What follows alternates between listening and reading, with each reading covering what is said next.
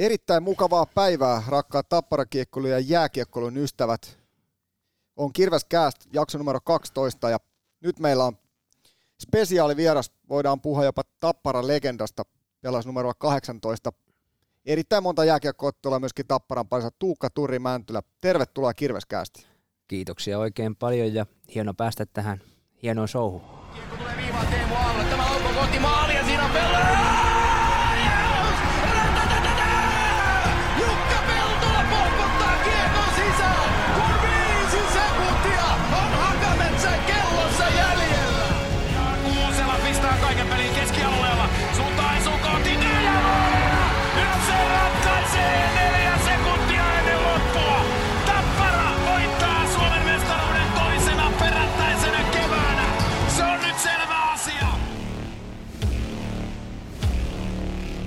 Kirveskääst.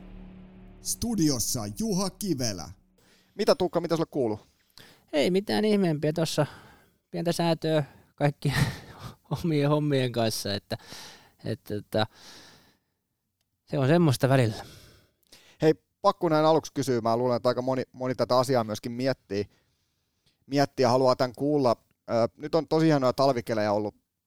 Poikkeuksellisen hieno talvi. Meillä on ulkojäitä ja, ja Sorsapuistossa on ollut pitkään jäätä. Sullakin on somessa ollut aika paljon tota aamujäätä ja välillä iltajäätä ja iltapäiväjäätäkin, niin kuinka paljon olet miettinyt comebackia?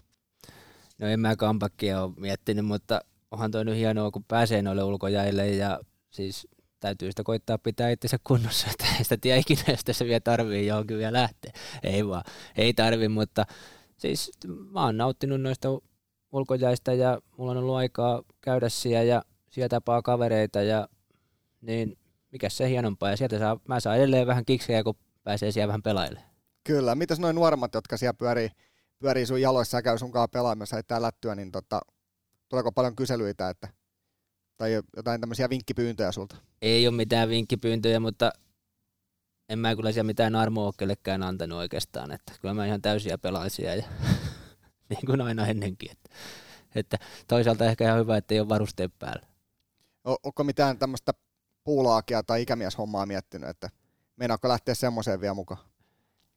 No en tiedä, en tiedä vielä, että tuossa syksyllä kerkisin kaksi kertaa käymään tuo Henkan jäillä ja ennen kuin tuli nämä uudet rajoitukset ja se kiellettiin, että kesän pidin ihan kokonaan periaatteessa irti jääkiekosta ja niin poispäin. Ja sitten tuossa syksyllä, kun kävi katteleen pelejä ja tämmöisiä, ja tota, niin rupesi vähän innostua ja ajattelin, että nyt mä rupean aktivoitumaan vähän tuollakin saralla. Ja no, ne jäi aika nopeasti siinä, siinä että onneksi on nyt päässyt ulkojäille ja on ollut ihan tosi siistiä olla siellä.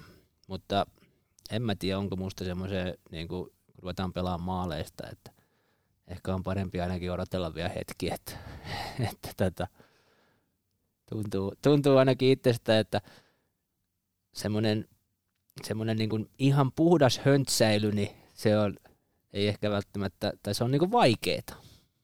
Joo, se on monesti kuulee ne, jotka on pelannut jääkiekkoa paljon ja, ja tota, ei välttämättä ihan ammatiksen kanssa, mutta on pelannut paljon, niin just se, että ei osaa pelata sille niin puolivaloilla, että on pakko, että on vaikea olla jättämättä se kontakti väliin, kun on tottunut antaa sen kontaktin ja sitten se, että monesti myöskin sen kuuluu, jotka on, jotka on uran, pitkän uran pelannut ja paljon pelannut, niin on tosi vaikea ymmärtää sitä, että joku, joka ei välttämättä ole pelannut ihan kauheasti, niin antaa sulle sitä keppiä siellä ja näin, niin se on vaikea Niin, se ehkä se siinä onkin enemmän, että, että siellä kumminkin tuolla joka paikassa, niin siellä osaa pelata ja sitten, että jos siellä menee ihan puolivaloilla, niin sitten säkin näytät ihan naasilta siellä ja sehän ei sovi omalle luonteelle ollenkaan, niin sitten täytyy kumminkin vähän siellä yrittää, että ei siellä mitään siis, siis totta kai huumorimielessä ja rennosti ja sillä että se on kivaa kaikille, että kyllä mä pystyn sillä pelaamaan siellä, mutta, mutta tota, sitten jos pitäisi oikeasti, että siellä tuomarit ja maaleista ruvettaisiin oikeasti laskeen, niin, niin se olisi sitten kumminkin puolitosista hommaa ja sen mä en tiedä sitten, että olisiko se sitten enää kiva, että mä tätä rullalätkää pelasin aikanaan vähän niin kuin höntsätein ja niin poispäin. Se oli kiva, kiva laji, mutta siinäkin kun pelattiin finaaleja ja melkein Mäkiahon kanssa tappelin siellä, kun totta kai voitosta ja Suomen mestaruudesta pelataan, niin totta kai Suomen pelataan tosissaan. niin ajattelin sen viimeisen pelin jälkeen, kun päätin, että nyt lopetan tämänkin, että tämä ei ole enää, tämä ei ole enää sitä, mitä mä haen täältä näin, niin, niin tota, mulla on vähän sellainen pelko tuo persuksissa, että jos mä menisin noihin, noihin tota, johonkin semmoisiin peleihin, missä sitten pelattaisiin puolitosissaan, niin olisiko se sitten enää kivaa, en tiedä. Niin ja varmaan sullakin semmoinen tietynlainen kilpailuvietti on sisäänrakennettu, että sit on, se sit syttyy sieltä, kun ruvetaan oikeasti pelaamaan maaleista ja lasketaan maaleja ja näin, niin se on varmaan aika vaikea, kun se on sisäänrakennettu, niin se vaan tulee sieltä jostain. Se tulee ja se on ihan sama pelataanko lautapeliä tai mitä tahansa, niin, niin ei niitäkään nyt pelataan lasten kanssa, niin kyllä niiden on vaikea mua voittaa semmoisissa peleissä ainakin, mitä mä osaan. Joo, kyllä se täytyy senkin verran itsekin myöntää, että joskus on tullut myös Afrikan tähdessä huijattu. Eihän se että voittaa itse, että saa paremman fiiliksen. niin. Mutta näin se menee. Hei, e, jatketaan vielä sun uran jälkeistä jutuista jossain vaiheessa, mutta sen verran haluan kysyä, että kun tosiaan viime kauteen lopetit ja tänä vuonna olet käynyt pelejä kattoon paljon ja oot ollut Kirvesklubilla hostina ja kaikkea muuta tämmöistä, niin tota, kuinka paljon rupesi tekemään mieli pelaan, kun, kun tota, se ensimmäinen niin sanottu alkukausi onkin poikkeuksellinen, että ei olekaan harjoitellut eikä, eikä ole sitä peliä tulossa ja sä katsot sen tuolta katsomosta, niin minkälaisella fiiliksillä sitä seuraa? No siis mun mielestä on ollut kiva katsoa pelejä. Mä oon tykännyt tosi paljon, että on päässyt olemaan vielä niin kuin mukana tässä touhussa, että se on ollut niin kuin itselle kyllä tärkeä asia. Ja ei mulla kyllä semmoisia niin pelihaluja noihin tuonne kentälle ole sillä tavalla ollut, että mä ymmärrän realiteetit, että kun en mä koko kesänä niin kuin reenannut tosissani, että sen tiesi itsekin, kun tuossa viimeiset vuodet, niin hommia joutui tekemään tosi paljon. Oli pieniä vammoja ja tämmöisiä, että hommia joutui tekemään niin paljon, niin en mä enää pystyisi valitettavasti, että sitten kun sen on itselle antanut sen vähän niin kuin armoa ja tällainen näin, niin kyllä siinä olisi aika pitkä matka kirittävänä, että, että onneksi mä oon sen verran fiksu kaveri, että, että ei ole mitään jäänyt sillä että, että pitäisikö vielä sittenkin kokeilla, että no on riittänyt kyllä ihan vallan mainiosti nämä höntsypelit mulle. Kyllä. Mennään hei Tuukka pikkusen tuonne sun uran alkuun ja, ja tota, sä oot syntynyt vuonna 81. Tänä vuonna tulee 40 mittaria, eikö? Pyöreitä tuu täyteen jossain vaiheessa. Valitettavasti. No se on hieno ikä. Ikä tuot charmia ja niin päin pois. Oot tosiaan Tamperelainen ja Tappara junioripolun käynyt, niin tota, mikä vei sut lätkän pari aikoina? Siis mä oon kyllä ollut ihan pallohullu ja pelihullu aina, että isä yritti saada tonne mikroautoja ajaan, kun se oli joskus sittenkin vähän ajanut jotain tommosia vempeleitä, niin ei kiinnostanut ollenkaan, että oli ihan sama mihin mentiin, oli pallo tai mailla mukana ja, ja ei siinä nyt ihan hirveästi ollut sitten niin kuin, kun mä oon käynyt pikkupojasta asti peleissä ja, että, ja kyllä mä sen on huomannut nyt, että kun tuota peliä on kattellut tuolla, on ollut itse ulkojäällä, niin on toi ihan huikea laji toi jääkiekko. On se. Mikä siinä oli siinä lätkässä semmoinen, mikä vei sitten miehen mennessään? En mä tiedä mikä siinä oli, mutta siis kyllähän ne vielä kaikki noin pikkupojat ja meilläkin on puolitoista vuotias poitsusia, niin kyllä se mailaa huutelee siellä ja näkee jotain kuvia pelaajista, niin aina se on kiekko ja maila ja niin kyllä se jotenkin näillä pojilla on, pojilla on että, että sillä sentään on vähän noihin autoihinkin jotain, jotain mieltä, että appiukolla on mönkiä mökillä, niin se sentään taitaa vielä viedä voiton, mutta kyllä mä yritän kovasti sitä myös kiekolle saada. Se on hyvä juttu se. Totta, silloin kun säkin aloittelit jääkiekkoa, niin jääkiekko ja maailma oli hyvin erilainen kuin nykyään. Silloin ulkojäällä aloiteltiin ja pelattiin paljon, niin tota, minkälaisia ne pikkujunnuajat oli, kun pelasit siellä ulkojäällä ja, ja siitä sitten pikkuhiljaa kohti sitä ikäkausijoukkuetta? No tuossa Tapiolan puistossa jäähallin vieressä, niin siinä on tullut vietettyä aika monta iltapäivää ja iltaa, että kyllähän se oli koulustani sinne saman tien ja, ja siellä on tosiaan tullut vietettyä varmaan aika hyvinkin aikaa ja hienoja muistoja, muistoja jäänyt tuosta kentästä, että kyllä mä aina, vaikka täälläkään nyt ei aina ole niin hyviä kelejä, nythän on poikkeuksellisesti hieno talvi tässä menossa, mutta kyllä siellä aina joka vuosi on tullut käytyä, käytyä pelailemassa ja mun mielestä nyt tosi hienoa, että toi Sorsapuisto saatiin sinne toi, toi, tai niin sanotusti toinen teko jää tänne Tampereelle, että todennäköisesti ne tulee lisääntyy, lisääntyy kyllä, että kun se huomattu, että kuinka paljon ihmiset niitä käyttää. Kyllä, ehdottomasti ja kaupungille kyllä iso hatunnosto siitä, koska tota, nyt kun se tuli tuohon, niin selkeästi tilausta on. Siellä on tosi paljon ihmisiä jatkuvasti.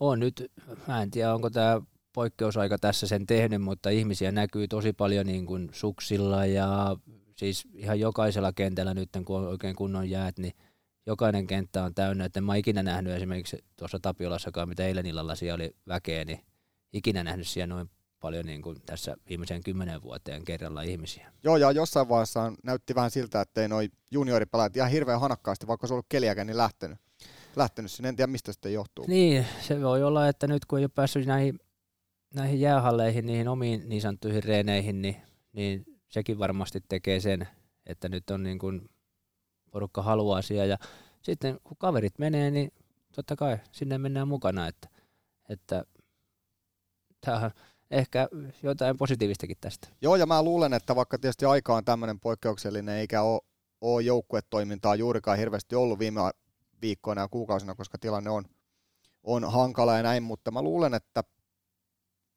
että tuossa on vähän sama juttu, mikä silloin kun sä aloitit ja silloin kun itsekin joskus aloitti jääkiekon pelaamisen, kun sä pääset tuonne ulkojäälle kavereiden kanssa ja se on tosi hauskaa. Ja sä rupeat oppiin siellä juttuja, niin voihan se olla, että jääkiekko niin Tampereella nousee näitä. Kyllä mä uskon ja siis ihan tämmöiset niin kuin tavallisetkin luistelijat, että siellä Sorsapuistossa on nähnyt niin kuin varmaan semmoisia ihmisiä, jotka jo viimeiseen kymmeneen vuoteen koskenut luistimiin ja varmaan huomannut sen, että hei, tämähän on hieno paikka ja mikä se hienompaa, kun on hyvä keli ja jää on kunnossa, niin ihan vaan fiilistellä sitä, että, että, että varmasti tulee lisääntyä niin kuin ihan puhdas luistelukin. Joo, ja raitista ilmaa ja hyvää kuntoilua, niin Nimenomaan. siinä on monelle, monelle hyvä juttu. Hei, tota, oliko se heti pakin tontilla ura alkoi vai oliko se semmoista seka, sekasoppaa, että olit välillä hyökkäämällä pakkina vai miten sulla meni? Kyllä mä taisin aloittaa hyökkäänä, hyökkäänä ja sitten jossain vaiheessa laitettiin pakiksi osittain varmaan sen takia, että mä osasin luistella takaperinkin. että osas luistella, mutta tota, ja sitten sit se vaan jäi, että kyllä mä ihan hyökkäänäkin olen, olen pelannut ja varmaan sieltä sitten kumminkin se, että on välillä, välillä yrittänyt hyökkätäkin tässä kiekossa. Ö, muistaaksä sitä aikaa, kun tuli kutsu ikäkausijoukkueeseen tuolta kaupungin toiminnasta? Muista. Mä kerkesin yhden vuoden pelaan tuo, olikohan se Edmontoni kaupunginosaporukassa ja sitten meni jotain, se taisi olla vuotta vanhempi, kunhan mä menin sitten tota alkujaan, alkujaan että ja siitä, sillä tiellä nyt oltiin ja nyt ollaan sitten ihan muulla tiellä. Kyllä. Se on, siinä on loppujen lopuksi aika iso muutos, kun sä tuolta ulkojäältä meet sinne jäähalliin. Et siinä tietyt asiat muuttuu väkisinkin, että ei ole enää sitä villasukkaa siellä luistimessa eikä tuosta kypärämyssyä kypärän alle, kun niin, ei tarvitse enää olla. Sitä mä en muista niin tarkkaan, mutta silloin, olt, silloin oltiin Hervannassa, oli niin kuin ne vuorot ja että se oli niin kuin se, missä silloin pelattiin, ei ollut senttereitä ja ei ollut vielä Tesomaakaan silloin, että ne tuli sitten, Tesoma tuli sitten vähän myöhemmin, mutta pääasiassa Hervannassa silloin tuli reenattua. Kyllä, eikä ollut kuin se yksi hissi. Ja se oli aika useasti rikki. Niin, ja aika Kassi monen... kannettiin ylös. Niin, no kassi saattoi mennä, mutta sitten monesti mentiin rappuset muuten ylös, että Kyllä. kävellen. Että... Eikä ollut niitä pyöriä siinä pelikassissa. Ei ollut, mutta tota, sen verran, että kun tuossa joku kerta kävin siellä Hervannassa ja menin ne rappuset ylös, niin ei ne ollut niin pitkät kuin mitä silloin joskus pienempänä poikana, kun tuntui, että ne ei ikinä loppunut, niin oli ne ainakin siinä mielessä vähän lyhentynyt. Kyllä. Totta, sun junioriaista kun puhutaan, niin, niin missä vaiheessa se alkoi meneen, kun tosiaan vielä tarkennuksena, että maailma oli hyvin erilainen ja jääkiekko oli hyvin erilainen laji silloin, kun sä oot ollut juniori-iässä, koska jääkiekko on muuttunut aika paljon siitä ja tämmöinen urheilijan eläminenkin on jo niin kuin nuori, nuorilla aika hyvin hallussa, että miten syödään ja levätään ja näin, mutta, mutta tota, missä vaiheessa se rupesi meneen semmoiseksi, jos ei nyt totiseksi, mutta semmoiseksi, että ruvettiin tekemään vähän enemmän hommia? Siis hommia on aina tehty, mutta se on tullut automaattisesti. Se ei ole mikään niin kuin ollut, ollut ongelma, että, että sitten siinä vaiheessa, kun itse niin kuin ehkä ajatteli, että tämä rupeaa oleenkin semmoinen, että tässä täytyy niin kuin, öö, niin että tästä niinku, tämä on niinku ammatti, niin varmaan parikymmentä. että pari ekaa liikavuottakin meni vielä sillä että mä kävin koulua ja piti koulut hoitaa ja, ja muutenkin toi kiekko oli enemmän semmoinen, ei nyt harrastus, mutta osittain semmoinen, että, että kyllä siinä muitakin vaihtoehtoja vielä oli silloinkin. Vaikka niin kuin, eihän mä silloin, siis nykypäivänä kun miettii, että täällä on 16-vuotiaita jätkiä, jotka jo tietää suurin piirtein, että mikä on tavoite NHL ja mietitään seuravaihtoja ja tämmöisiä, niin mulla oli se parikymmentä, kun mä mietin, että jaa, että, niin että tässähän niin kuin ollaankin ihan hyvällä tasolla. Että. Joo, ei silloin, silloin ei ollut hirveän monta alaikäistä liikajoukkueesta. Ei ollut, ja enkä mä silloin itsekään, siis voi olla, että olin tyhmä silloin tai jotain muuta vastaavaa, mutta kyllä mä silloin vaan niin pelasin. Pelasin vaan, että ei sitten silloin ajatellut mitään, mitään muuta. Kyllä. Niin ja se tosiaan se oli vähän erilainen silloin toi jääkiekkoilijan polkukin, silloin urapolku. Et se, niin, sinne ei niin vaan menty sinne liikaa.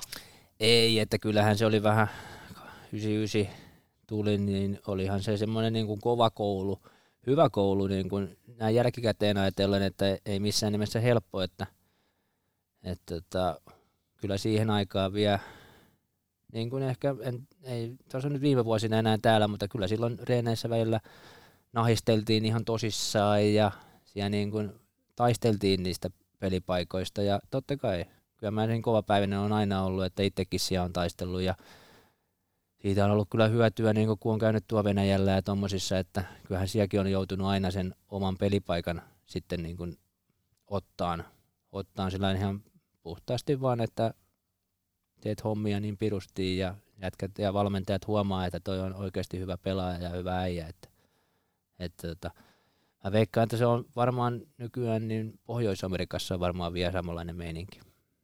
Niin, se, se voi olla. Se voi olla.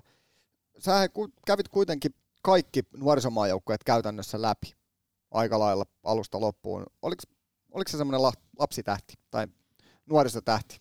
No en mä pitänyt itteni minä lapsitähtenä varmaan on ollut siis hyvä pelaaja, mutta on siellä aina ollut siis niin kuin parempia, parempia pelaajia on ollut aina, aina ja sitten mikä mulla on aina ollut, että aina puhuttiin tuon pieni jätkä. Että siinäkin mielessä ehkä omakkaan odotukset ikinä nousu semmoisiin pilviin, että, että, että, että, että kovalla työnteolla ja asenteella ja ehkä semmoisella kovapäisyydellä, tyhmä en ole ikinä ollut, mutta kovapäinen ja semmoinen, että... Näin se varmasti menee ja se, äh, olin seuraavaksi kysymässäkin tuosta, kun et, et ole se pisin pelaaja ollut kentällä ja jossain vaiheessa muistan, että niin sanotut lyhyepelaat laitettiin ulos joukkueesta, kun haluttiin niitä kookkaampia jätkiä. Oliko sun aikaan semmoista, että tultiin sanoa, että jos ei nyt jotain, niin tarvitsisi kasvaa pituutta tai jotain. Jos sä oot vähän vahvempi rungalta, ollut varmasti aina, mutta oliko sulla jossain vaiheessa semmoisia uralla ei, haasteita siitä? Ei oikeastaan, että, että olin tuon vuotta vanhemmissa niin kun, olin nuorempana seenä vuotta vanhem, niin kuin se, seen vanhemmissa. Ja silloin niin kun tuli noin painot ja tämmöiset mukaan, niin silloin kyllä tarttu, mulla on aina tarttunut ihan hyvin toi voima tuolla salilla. Ja mulla oli periaatteessa 18-vuotiaana jo semmoiset voimatasot, että mitä varmaan kovin monella jätkellä tuo liikassa ei ole niin kuin nykypäivänäkään. Mm. Mutta silloin myös tehtiin vähän enemmän sitä ja siinä mielessä se oli ehkä jälkikäteenkin, niin silloin, onhan silloin reenattu vähän väärin. Ne painot on ollut tosi isoja, mitä on silloin tehty, että varmaan monella kaverilla on selät sun muut ollut niin kuin tosi kovilla. Varmasti. Että nykypäivänä kyllä laitetaan niin kuin siihen paljon paremmin tota huomioon, mutta silloin kun tehtiin vähän voimaa, niin kyllä ne voimatasot on aika kohillaan ollut, ja kyllä mulla on, siis fysiikka on ollut yksi semmoinen, mikä mulla on ollut, että kyllähän se nyt, jos ajattelee, että 170 varsi ja taklaat tuo 190 senttisiä äijiä, niin ja saat niitä vielä kumoonkin, niin kyllähän siinä ajoitus ja fysiikka täytyy olla aika hyvä. Kyllä joo, keskivartalo ja jalat pitää olla, olla aika hyvässä tikissä, että Juu. pystyy ottamaan taklauksia vastaan ja siihen juuri viittasinkin, että jääkiekko oli hieman erilainen silloin, koska se peli ei ollut niin nopeata, mutta se oli huomattavasti fyysisempää aikoinaan. No se oli miesten peliä silloin, että nykyään on paljon niin kuin nuorisoa ja kyllä sen välillä tuo huomaakin, että, että kun ei se fysiikka tuu ihan mukana ja sitten jo, jokut on oikeasti miehiä, niin siellä saattaa joskus, niin kuin, kyllähän se, se on vaikeampi painia, Niin. painia niiden äijien kanssa. Mutta totta kai silloin sä pystyt kompensoimaan sitten jollain liikkeellä ja tämmöisellä, millä mäkin on joutunut kompensoimaan sitten. Totta kai. Kyllä. 98-99 kaudella olit mukana U18 maajoukkueeseen, eli 18 vuoden MM-kultaa tuli silloin. Minkälaisia muistoja sulla on tästä turnauksesta? Öö, Fyssenissä oltiin, meillä oli hu- huippuporukka silloin kyllä. Kyllä silloin ja Lukkarojen joukko oli valmentajana, se oli vähän sellainen edistyksellinen valmentaja, niin kuin ehkä tällä niin kuin henkisellä puolella, puolella silloin. Ja olin sen luottokavereita kavereita ja tosiaan voitettiin siellä, siellä ja olihan se hieno saavutus ja ehkä näin jälkikäteen niin, niin kuin arvostaa sitäkin enemmän, että eihän tuommoisen nuorena jätkenä, kun jos voitat jotain, niin tuntuu, varmaan ajattelee, että kyllähän näitä. Mutta Niin. siis hieno saavutus on kyllä varmasti ja on mulla se paita seinällä ja mitalli siinä, että ei mulla kaikissa, kaikkia paitoja seinällä. Niin, hienoja muistoja varmasti, ja, ja tosiaan jokaisella ei ole MM-kultaa. Ei ole, ja kyllähän mä joskus, no Kanada ei pelannut niissä kisoissa, eli siinä mielessä, että onko se sitten oikein maailmanmestaruus, mutta onhan se. Ja kyllä mä aina tuo jossain, jossain sanon, että onko täällä muita maailmanmestareita, maailmanmestareita kun oikein sille päälle sattuu, mutta, mutta, tota, mutta tota, No Krisse just koputti, että on täällä. niin, kyllä, että kyllä nykypäivänä ei pysty ihan hirveästi enää huutelemaan, kun niitä rupeaa oleenkin. Kyllä. Mikä oli muuten syynä siihen, että Kanada ei ollut turnauksessa, muistatko? Ne, ne varmaan pelasi jotain omia sarjojensa silloin. Että Jenkithän, Jenkeillä oli silloin semmoinen varmaan koottu, joka oli niinku, pelasi pelkästään niinku sillä omalla porukallaan. Ja Jenkit oli aina kovat, kova siihen aikaan. Mutta Kanadalla oli, Kanada pelasi niitä omia juniorisarjoja. Ja, että se oli varmaan syy. Kyllä. Mutta mennään hei kauteen 2000-2001. Silloin sä teit todellisen läpimurron liikassa. Ja tota, silloin Tapparalla oli tämä mitaliputki alkoi siitä. Oli 2000, 2001, 2002 ja 2003 sitten se, se kulta. Mutta mennään tohon kauteen. Vakipaikka liikasta nuorena poikana ja Jukka Rautakorpi coachina, aika rutinoinut joukkue siinä mistä sen paikan otit, niin minkälaista se oli nuorena poikana ottaa noinkin kovasta joukkueesta se oma pelipaikka itse? No siis, niin kuin mä sanoin, että en mä silloin ajatellut vielä, että tämä nyt mitään, että mä vaan pelasin. Että varmaan, varmaan niin kuin, siis eihän siellä ollut muita nuoria jätkiä. Peksi oli silloin tota, 79, se tuli silloin samalla kaudella pelailee. Niin se oli niin kuin periaatteessa niitä Tapparan niin sanottuja junioreita. Mm. Ja että silloin ei tosiaan ollut kovin helppo tulla siihen joukkueeseen. No okei, okay, mä olin ollut edellisen kauden jo kokonaan siinä ja pelasin aika paljon pelejä sillä, silläkin kaudella jo. Mutta tota,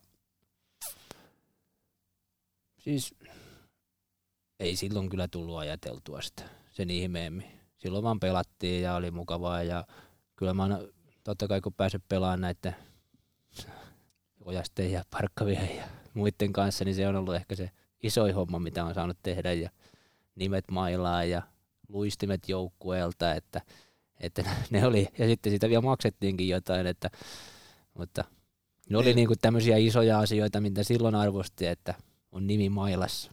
Kyllä mä muistan, siitä on monet, monet jo hienon uran tehneet pelaajat puhunut niistä tulevaisuuden näkymistä ja tavoitteista, että ensimmäisenä oli se, että kun pääsis vaan pelaa johonkin isoon joukkueeseen ja sitten kun sä käyt sen junnupolun läpitte ja oot siinä liikaportella, sitten että olisi niinku unelman täyttymys, kun pääsis liikaa. Ja sitten kun oot päässyt liikaa näytät, että onnistut sieltä. Nyt jos vielä niinku maajoukkueeseen pääsee, niin se on sitten niinku jotain tosi hienoa. Ja sitten jos on tullutkin se NHL-portti vielä sinne, niin sitten on ollut silleen, että okei, tää, nyt tämä meni niin, kuin niin nappiin kuin voimme. Ei kukaan osannut edes ajatella silloin.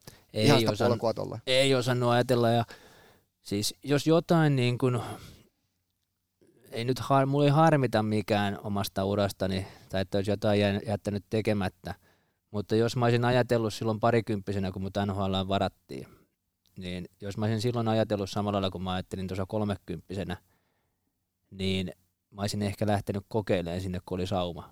Mutta sekin on taas vähän niin kuin jossittelua, että, että silloin ei ollut pienet kaverit kauhean kovassa huudossa. Timonenkin periaatteessa breikkasi vasta sen jälkeen, enkä mä ikinä ajatellut, että mä lähtisin mihinkään niin kuin AHL. Toisaalta ehkä ihan hyvä, koska aika nuori poika oli silloin, en mä tiedä, olisinko mä pärjännyt siellä. Kolmekymppisenä mä olisin jo pärjännyt siellä ihan hyvin kyllä, että, Mm.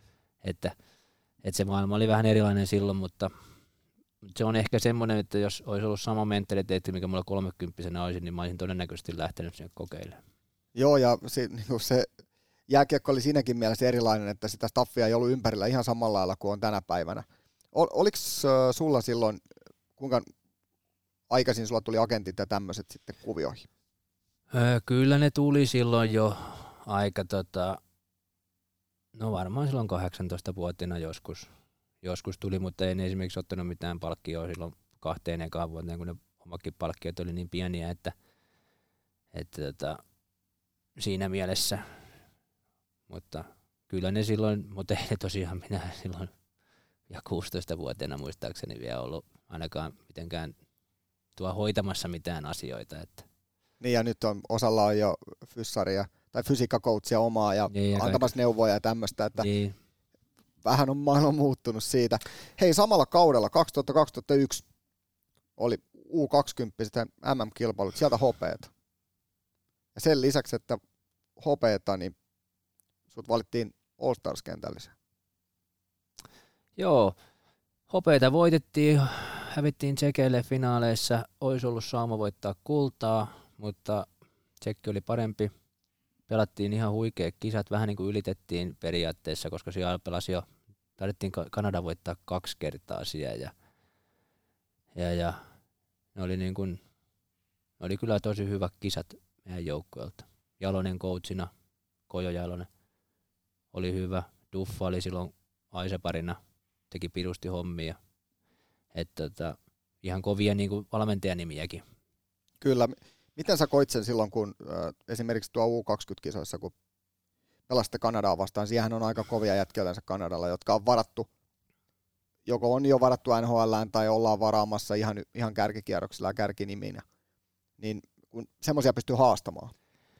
Joo, se on kumma homma, että niin kuin niissä junnu, junnumaajoukkoissa aina kun näki jotain pohjoisamerikkalaisia jätkiä, joilla parrak kasvoja, meillä kun hyvä, kun alapäässä kasvo silloin, niin se oli sillä aina, että huh, hitto, tuo on kovia, kovia, että ne on kyllä varmaan tosi vahvoja, mutta sitten kun mentiin jäälle, niin kyllä se sitten kummasti tasottu, tasottu aina, ja Kanadallahan oli silloin niissä kisoissa jo varmaan pari-kolme NHL-pelaajaa, joilla oli pelejä alla. Totta kai se oli sillä niin kuin, mitenkä nyt silloin puhuttiinkin, että hei, ne on varmaan kovia, kovia jätkiä, varmasti olikin, mutta ei sitten taas siellä jäällä niin hirveästi sen ihmeemmin huomannut, että kyllähän meilläkin oli kovia jätkiä joukkoissa, että että tota, totta kai 81 oli se vanhempi ikäluokka. Ari Ahonen pelasi tota, huikeat kisat. Rita taisi voittaa maalipörssi, valittikohan parsa, parhaaksi pelaajaksi siellä. Paljon liikapelaajia. Sitten oli nuorempaa väkeä, oli Ruutu, Koivu. Mm. Oli taas sinänsä junioriosastoa, mutta siis kovia jätkiä. Kovia jätkiä. Kyllä.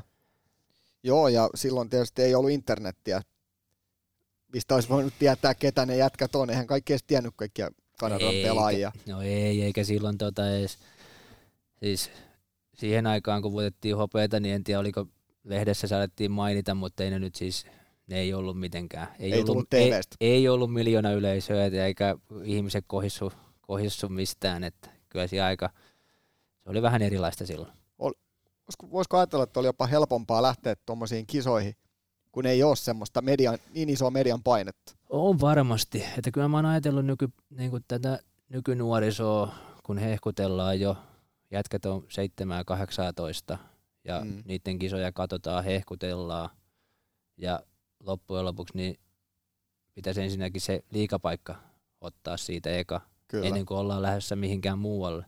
No toisaalta siihen aikaan, niin jos NHL lähti joku, tai edes yrittää siis sinne, niin silloinhan se oli preikannut jo A-maajoukkueessa ihan kunnolla. Niin, Et sinne lähdettiin niinku valmiina pelimiehen. Nykyään sinne lähdetään jo tuosta SM Liigan neloskentästä kokeileen, että Niin se on. Joo, ja se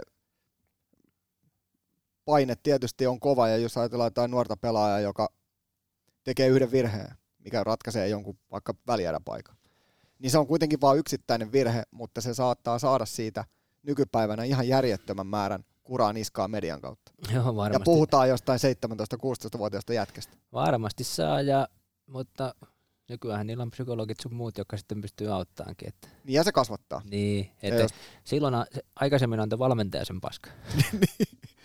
niin, Että, kyllä.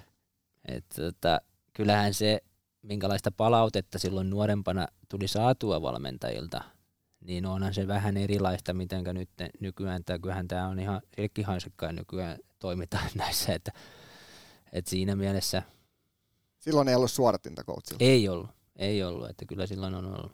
Mutta toisaalta on siinä paljon hyvääkin tässä uudessa ajattelumaailmassa, että jos ajattelet, että sä pakkina vaikka menetät sen kiekon siellä alimpana ja sitten tulee maali omiin, niin kyllä mä luulen, että sä pakkina, kun sä menet vaihtoehtoon, että jos sä tiedät, että se virhe tuli tehtyä, niin sitten välttämättä tulee enää kertovan, että teit muuten virheen tuossa. No, kyllä voi olla, että joskus on syytä kertoa, jos, tekee se, jos toi Tulee pa- sama pakki tekee sen toisen kerran, niin ehkä sitten kannattaisi jo kertoakin. Kyllä. Hei, noissa kisoissa vielä. Sulla oli kisojen paras plus-miinus tilasto. Plus kahdeksan. Aika onnistuneet karkelat oli sulta silloin. Oli, mutta mä pelasin hyviä jätkien kanssa. Kyllä. Ol, oliko Suomella silloin jo, aina puhutaan, että Suomi haastaa näitä kärkimaita joukkuepelaamisen kautta. Oliko teillä silloin jo tämmöinen pelitapa jo heti läsnä, kun te aloitte reenaamaan? No oli varmasti, en mä muista ihan niin pitkälle, että mitkä ne oli, mutta kyllähän Suomi on aina ollut edelläkävijä, ja varsinkin siihen aikaan niin ihan niin kuin joukkuepelaamisessa. Niin silloin varsinkin oli, oltiin edellä. Et sillähän Suomi niin kuin on aina pärjännyt. Kyllä. Joo, ja moni itse asiassa pelaaja, joka on käynyt AHL keikkaa, suomalainen tämmöistä tehnyt, niin on ihmetellyt sitä, että kuinka se kuitenkin suomalainen, kun se menee johonkin, oli tavoite NHL sitten tai ei niin kovasti, mutta, mutta on huomannut sen, että siellä ei välttämättä ole ihan hirveästi joukkuepelaajia. Kun suomalainen, kun se menee, niin se haluaa kuitenkin, että se joukkue menestyy. Niinhän se on, ja siis se on, että niissä tarvii, siis se on, Pohjois-Amerikka on semmoinen, että ei siellä kukaan, ne kumminkin ajattelee sitä omaa uraa, ja siellä se kilpailu on ihan todella kova, että kyllähän tuossa nytkin NHL-leireillä on nähnyt niitä vanhoja kunnon nahisteluja siellä, Kyllä. mutta nehän taistelee siitä paikasta auringossa, että, että kyllä mä sen on nähnyt tuolla Zagrebissa, kun meillä oli reilu pari kenttää siellä pohjoisamerikkalaisia, niin kyllä mäkin tappelin siellä ekoisareenassa meidän kapteenin kanssa, kun mä olisin töötännyt kunnolla, mutta ei siinä mitään, se on, siinä haetaan paikkoja ja sitten kun sä teet sen saman siellä kentällä, niin kyllä se respekti rupeaa tulee, mutta, mutta kyllähän ne aina kokeilee, ja ne kokeilee tosissaan siellä. Kyllä, ja ehkä se on heidän tapakin. Sitten kun sä näytät sinne ja otat sen oman paikkas, niin sieltä se tietynlainen arvostuskin sitten tulee ja annetaan ymmärrystä. 2003, pitkästä aikaa Tapparalle Suomen mestaruus ja kaupunki oli aika pähkinöinä. Tulitte Oulusta pokaalin kanssa tänne, niin minkälaiset juhlat oli? Kyllähän ne hienot juhlat oli. Kyllähän ne hienot juhlat ja siinä oli kaikenlaista torikarkeloita. Kyllähän sitäkin oli täällä odotettu. Varsinkin siinä pari vuotta oltiin finaaleissa, finaaleissa oltu, että, että kyllä mä nostan sen aika korkealle sen mestaruuden. Mm. Että tämä toinen mestaruus vähän myöhemmin, niin tulin kesken kauden ja varmasti oli apua, apua sitten niin kuin siinä loppukaudesta, mutta kyllä mä sen mestaruuden melkein niin kuin edelleen nostan, koska sitä oli kumminkin odotettu niin pitkään. Sehän oli aika selvä peli kärppiä vastaan sarja. Siinä ei ollut kärpillä hirveästi sanottavaa. Se on 2003. No ei ollut sitten loppupeleistä, että siinä kumminkin meilläkin oli siinä playoff-sarjoissa, niin oliko Plussi ja HPK, jonka kanssa taisteltiin ihan tosissaan, että oltiin tappiolla niissä voitoissa ja vähän niin kuin noustiin. Ja jotenkin se vaan sitten oli, että sitten kun kärppiä vastaan finaaleissa, niin sitten me vaan niin kuin marssittiin ylitte. Mutta meillä oli hyvä porukka silloin, että ei, ei voi sitä kieltää, että kyllähän kun katsoo sitä rosteria, mitä silloin on pelannut, niin aika kovia äijiä, äijiä tota, oli. Kyllä, ja se oli se, siihen aikaan se jääkiekko, niin se tosiaan ei ollut ihan niin nopeata kuin nykypäivänä. Silloin oli ehkä jonkinnäköinen mailahäirintäkin oli, oli sallittua silloin 2000-luvun alussa, ja oli kohtuullisen fyysistäkin peliä. Oli, että kyllähän se oli, kyllähän se oli, no se oli miesten peliä silloin.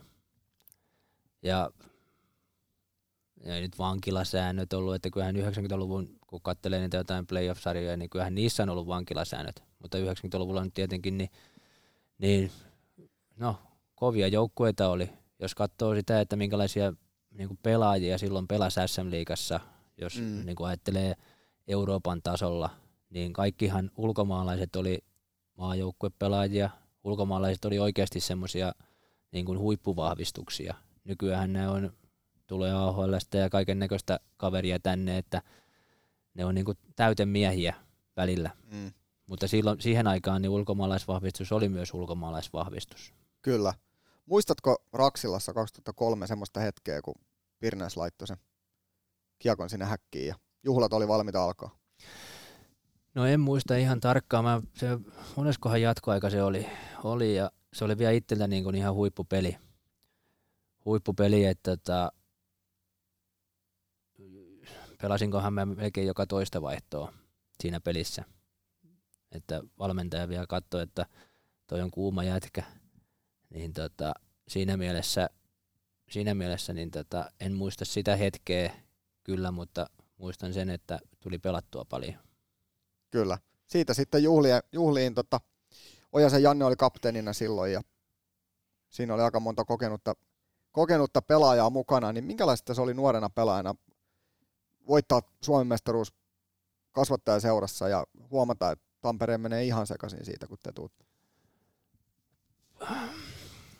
No en mä sitä silloin tajunnut, tajunnut niin paljon ja mä olin siis niin sanottua junioriosastoa meidän porukassa. Meidän porukassa silloin ja siis ja totta kai siinä muiden mukana mentiin, mutta kyllähän siellä muut oli seremoniamestareita sitten. Ei ollut Mäntylä lyömässä tahtia heti? Ei ollut sen suhteen, että kyllä mä siellä mukana olin joka paikassa totta kai, mutta, mutta aika, en ollut ehkä se kaikkein juhlituin sankari siellä. Kyllä. Se oli hieno, hieno voitto ja siitä, siitä tuli paljon hyvää ja sen kauden jälkeen Elit Serien, nykyinen SHL ja Luuleo siirtyminen, minkälainen steppi se oli liikasta siirtyä tuonne ruotsalaisen sarjaan? No se oli loppujen lopuksi aika helppo, helppo steppi, että, että no, mä olin ihan hyvä pelaaja ja pärjäsin siellä, siellä hyvin ja, että, tota, tykkäsinkin pelata. Se oli hieno paikka, että hieno paikka niin kuin itselle aloittaa ulkomaalaisuura. Mutta mä olin pari vuotta siellä, pelimatkat oli aika pitkiä, niin kuin se oli, siellä joutui aina olemaan yötä sitten mm. käytännössä, jos lähdettiin reissuun, niin aina joutui olemaan yötä. Niin se oli ehkä semmoinen, mitä mä en sitten jaksanut, jaksanut sitten niin hirveästi, että sen verran oli mukavuuden halunen ja tulin sitten takaisin parin vuoden päästä, kun Mikki soitteli. Kyllä. Sehän oli, siihen aikaan oli tosi paljon pelaajia Elitserinissä. Se oli, oli kova sarja ja se oli vähän erilaista silloin, kun ei ollut KHL. Samalla lailla. Joo, silloin pelattiin, se oli vähän niin kuin erilaista ehkä kiekon suhteen, että siellä pelattiin kiekolla, kiekolla tai ainakin sanottiin, että pelattiin kiekolla enemmän, mutta kyllä se sitä varmasti olikin ja, ja totta kai kyllä mä kehityin siellä, siinäkin liikassa, että, ja maisemanvaihdos aina tekee välillä hyvää, että, mm. että sen takia mä oon noita keikkoja tehnytkin. Kyllä. Mikä oli isoin oppi, jos ei mennä kaukalon kaukaloon, vaan kaukalon ulkopuolelta, mitä Ruotsista tarttuu mukaan? No vähän ruotsin kieltä tietysti ja siis kyllähän se on aina kun pois kotoa ja pois näistä tämmöisistä, niin onhan siellä, meilläkin taisi olla toisella kaudella, niin oli, kun meillä ei tänne suomalaisia ollakaan, niin siellä, tota, ei sillä, sillä tavalla tule helpotusta niistäkään, niistäkään kavereista, että, mutta siellä oli onneksi mukavaa porukkaa. Ruotsalaiset on siinä mielessä niin kuin, mukavaa sakkia, että ne ottaa hyvin, hyvin niin kuin kaikki huomioon, että, että jenkit on vähän erilaisia, että, että ne on hyvää sakkia, mutta tota, niiden kanssa täytyy aina olla vähän niin kuin varuillaan että enemmän. Että. Niin, kyllä, varmasti näin. Siitä tosiaan Tapparaan pariksi kaudeksi ja sitten takas Elitseriin, niin Frölundaa.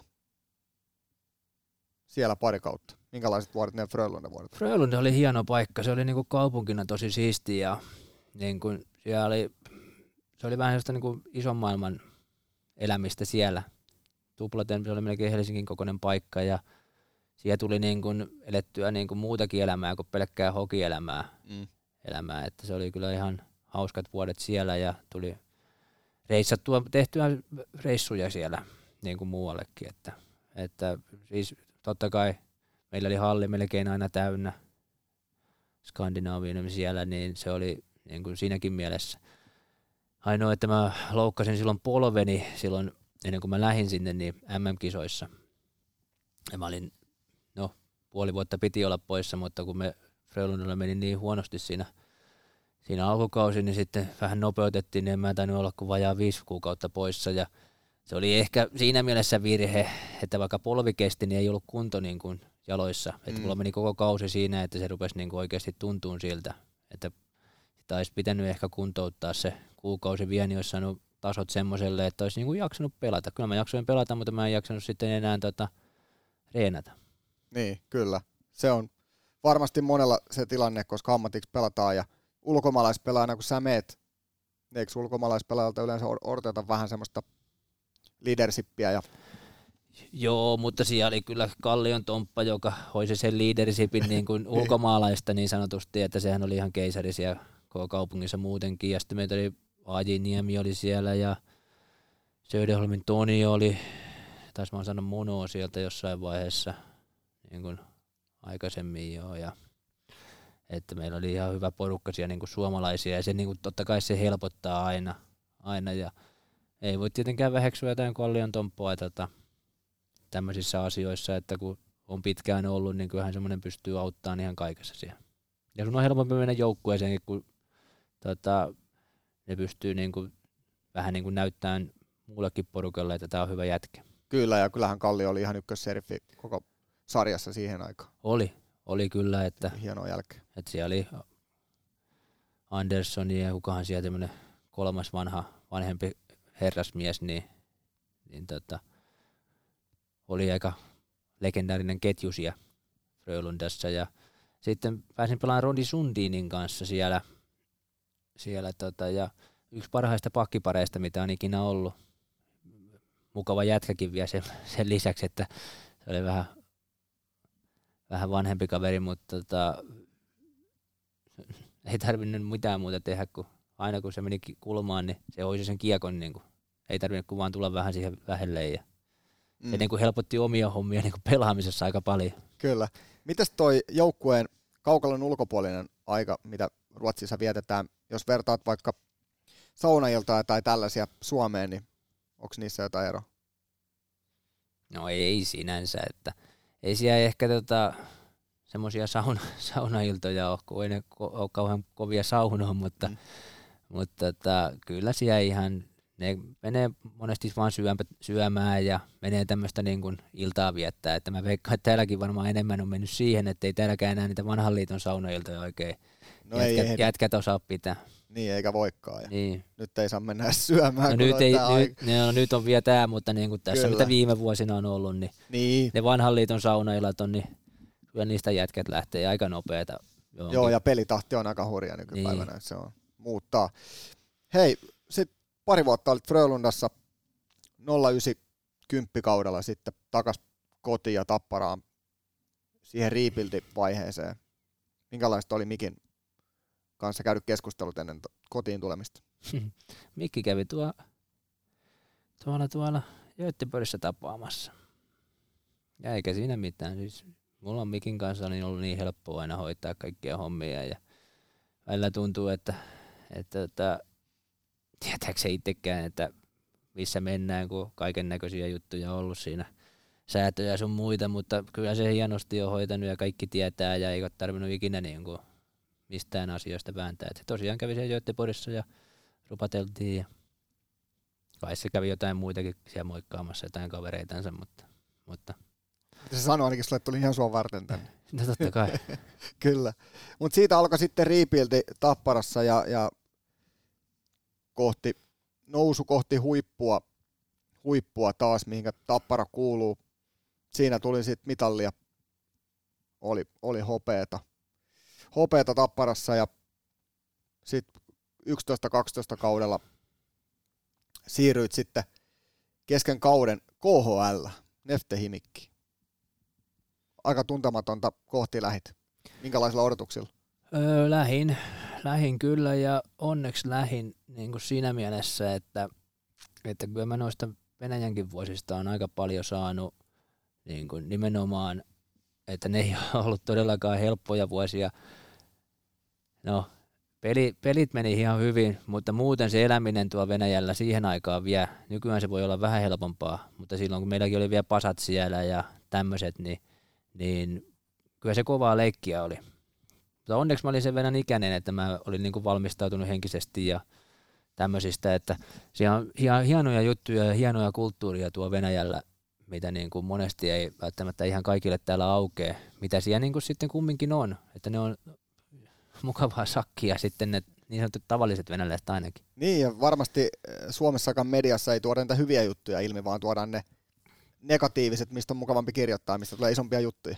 No totta kai ne tuodaan esille, kun niitä siellä on, että valitettavasti siellä on sitäkin, mutta se on vähän eri kulttuuri, kulttuuri että se mitä ei aina, aina muisteta, muisteta täällä, kun ajatellaan niin kuin omassa niin sanotussa kuplassa, että minkälaisia, kuinka isoja maita esimerkiksi joku Venäjäkin on, että tuosta on kumminkin lähet rajalta lentämällä toiseen mm. päähän, niin se on yhdeksän tuntia. Kyllä. Mitä, minkälaista se arki oli siellä? Vasassa elitte ja, ja sitten pelimatkat on aika pitkiä. Niin... Siihen tottuu. Kaikkeen tottuu. Se on kumma homma, että kun ajattelee, että pelimatkat on pitkiä, niin siihen jotenkin vaan tottuu, että sitten vaan keksii kaiken näköistä tekemistä siihen. No yleensä se oli jotain videoita katteltiin tai tämmöisiä. Mutta yllättävän hyvin siihen tottuu siihen aikaeroon ja tämmöisiin, että, että vaikka se voi kuulostaa hurjalta, mutta kaikkeen tottuu ja onneksi ja Neftehimikissä oli siellä Osala ja Tarkki oli tota, samaan aikaan, että meillä oli tämmöinen niin sanottu suomalainen, suomalainen jengisiä, mutta kyllä mä olin varmasti iso, isona apuna niin kuin heillekin. Niin, kokeneempana jätkänä. Niin. Mm. Mitä sä ajattelet, että jos sä lähtisit tuommoisen johonkin Neftehimikkiin tai johonkin tuonne Venäjän syrjäseudulle, ei niin sanotusti ei niihin isoimpiin kaupunkeihin, vaan tuommoisiin perusvenäläisiin kaupunkeihin yksin, jos lähtis. Ei osaa kieltä ja kukaan ei puhu englantia, niin onko, jos joku kuuntelee tätä, joku, joka on lähdössä jossain vaiheessa, niin minkälaisia vinkkejä?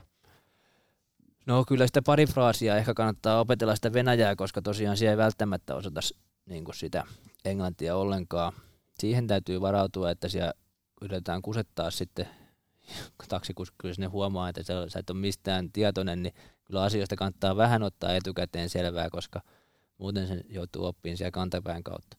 Mutta sitten taas esimerkiksi kaupoissa ja tämmöisissä, niin jos mulla joskus oli jäänyt jotain punnittamatta tai jotain muuta vastaavaa, niin kyllä siellä seuraava asiakas, niin myyjä laittoi sen hake- punnitteen mulle ja tämmöisiä, että kyllä siellä niin kuin hommat hoituu. Ja sitten mä olin sen verran fiksu aina, että mä vähän lahjoin niitä meidän papuskoja siellä, jotka hoisi sitä ruokapuolta ja tämmöistä, että kun ne pitää tyytyväisenä, niin kyllä ne sitten hoitaa sun hommat viimeisen päälle, että, että se oli, se oli semmoinen, niin kuin mitä kannattaa, että ihan marmelaadisuklaa, tämmöinen Fatserin sininen, niin sillä pääsee jo yllättävän pitkälle. Kyllä varmasti, varmasti näin, ja kyllähän varmasti tuosta Venäjän vuodestakin elämän kokemusta ja tämmöistä on jäänyt niin paljon, että kyllähän se kannattaa katsoa se kortti. Joo, kyllä se kannattaa katsoa ja nykyään sinne on kaikki menossa jo, jos vaan pääsee. Niin. Okei, palkat voi olla vähän sillä että kannattaako sinne ei välttämättä lähteä, mutta, mutta elämän kokemuksena niin kyllähän ne aina avartaa, että, että se mitä mä oon saanut eniten jääkiekosta on se, että on ollut eri paikoissa ja se on niin kuin avartaa aika paljon tota, mitä sä pystyt, jos sä näet uutisia täällä näin, niin sä pystyt aika hyvin niin kuin ajattelemaan, että, että nämä on näin. Niin. Nämä on näin nämä asiat tuolla ja täälläkin kun me pelastetaan maailma ja kierrätetään sun muita, mikä on meille arkipäivää, niin eihän tuolla, tuolla niin se ei ole. Ei ole niin. Että siinä mielessä niin onneksi meillä tehdään asioita oikein ja toivotaan, että naapuri maassakin jossain vaiheessa niin hommat saadaan kuntoon. Niin ainahan voi ajatella niin, että jokainen esimerkiksi suomalainen joka sinne menee, niin vie sitä kulttuuria pikkusen mennessään. Ja... Kyllä, kyllä ja va- varmasti on vietykin, että, että kyllähän siellä niin kuin varmasti aika monella on haluja, mutta se on, muutos on vaan niin paljon hitaampaa, kun on isosta kansasta ja isosta maasta kyse. Että. Kyllä. Varmasti näin. Ja oot, oot sitä mieltä, että on mainettaan parempi maa. On, ruoka on todella hyvää. Voi olla joskus vähän erikoisuuksiakin, mutta kyllä siellä niin kuin tämmöiset on niin kuin tosi hyvää ja tavalliset venäläiset on kyllä tosi ystävällisiä ja että kyllä ei mulla niin kuin ole siinä mielessä mitään pahotta, pahaa sanottavaa. Ehkä sitten taas se semmoinen valmennuskulttuuri ja tämmöiset asiat, niin ei mulla niihin, niitä ikävää ole. Että Sieltä tykätään harjoitella kanssa. No siellä tykätään harjoitella ja kyllä siellä niin kuin se, jos täällä joskus oli 20, 2000-luvun alussa palaute kovaa, niin kyllä sielläkin saattaa olla aika rankkaa se ja sitten siellä myös niin kuin rankastaan sitä koko porukkaa välillä ja että, mutta maassa maan tavalla. Kyllä, sieltä on monesti, jos on ollut ulkomaalaispelaaja tai valmentaja, niin aika nopeasti tulee kenua, jos ei rupea homma toimii. Joo, kyllä sieltä nopeasti tulee ja, ja siellä ei välttämättä ole sitä irtisanomissuojaa niin hyvää kuin täällä, että, että täällä voit saadakin jotain, mutta siellä on ehkä, monesti on ehkä ihan hyvä vaan lähteä ja sanoa, että kiitos tästä näin. Että. Kyllä. Mainitsit tuossa, että saattoi ruuissa olla jotain yllätyksiä, niin muist, tuleeko mieleen joku isompi ylläri, mikä oli vaikka pelireissulla ruuassa tai jotain? No ei ehkä pelireissulla. Meillä oli aina samat ruuat, oli aina kanaa ja jauhelihakastiketta ja pastaa. Riisiä saattoi olla ja sitten siellä oli siis aina samat vaihtoehdot. Melkein joka ruoalla. Mutta tota, Novokutsinissa siellä oli, hallilla oli aina ruoka, ruoka hoidettu ja ne hoisi aika hyvin meikäläisellä, mutta siellä oli kanan mahaa, kanan sydämiä, mikä ei ole ehkä semmoisia ihan arkipäiväisiä täällä. Sydämet itse asiassa oli tosi hyviä. Kanan maha oli vähän semmoista, että en tiedä, tilaisinko ravintolassa, jos sitä olisi listalla. Mutta kaikkea pitää kokeilla. se? Kaikkea pitää se kokeilla näin? ja nyt kun kauppahallissa on tuo oma piste, niin kyllähän nämä lihatiskit sun muut on vähän niin kuin ihan siistejä verrattuna mitä siellä ehkä näkee paikallisissa kauppahalleissa, että Niin, varmaan vähän eri tasolla. siellä on kaiken näköistä löytyy myös. Kylmäketju on saattanut katketa jossain No kohtaa. en tiedä, onko kylmä, mutta kun ei ne varmaan tuoreita, en mä sitä sano, mutta siellä on, jos siellä niin kuin jostain porsaastakin, niin kyllä siellä niin kuin kaikki myydään, mitä siitä irti lähtee. Kyllä. Neftehimikki kauden jälkeen 12-13 kaudella takas tapparaa yhden kauden ajaksi. Kapteenina olit silloin. Oliko semmoinen, että nyt pitää päästä Suomeen ja kotio hetkeksi vetää happea ton Venäjän reissun jälkeen? No ei sinänsä ehkä ollut, mutta, tota, mutta siis Tapparahan on aina ollut sellainen paikka, mikä on ollut turvallinen tulla. Ja mullakin oli silloin, tota, mutta silloin pieniä lapsia ja Mm. niin kyllähän siellä kotonakin on ihan hyvä, että silloin kun lähtee tuonne Venäjälle, niin ei sinne perhettä meikäläinen noihin paikkoihin, missä mä oon ollut, niin on voinut ottaa. Minkälaista se on olla erossa pienistä lapsista ja No on se vähän sillä rankkaa, että sitten varsinkin kun ne rupeaa vähän tajua ja kävi, kävikin siellä, niin sitten kun lähti reeneihinkin, niin tuli kauhea itku siinä, että, että Mm. taas iskä lähtee, vaikka lähit vaan reeneihinkin siellä. niin, Mutta siis, että, että kyllähän se niin kuin kova paikka joka kerta oli, että mutta niin, se on työtä, mutta se on työtä ja siis en mä välttämättä sitä nyt kaikille suosittele, mutta, mutta mä oon tehnyt ne, mä oon tehnyt semmoiset ratkaisut joskus, joskus ja, niin, ja tota, niitäkin on turha sitten, että siis ois, kyllähän ne, nykyään noi likat on isompia ja niiden kanssa on kiva touhuta kotona, mutta kyllä silloin jäi se, kun ne pieniä oli, niin jäi muutaman kerran se arki vähän kokematta. se on varmasti monella huippuurheilijalla sama tilanne, ei se Varmasti on. Ja, pelkästään jääkiekko. varmasti on ja iso arvostus noille, noille perheen äideille sun muille, jotka, jotka Kyllä. joutuu sitä pyörittämään sitä arkeisten kotona. Kyllä se näin menee.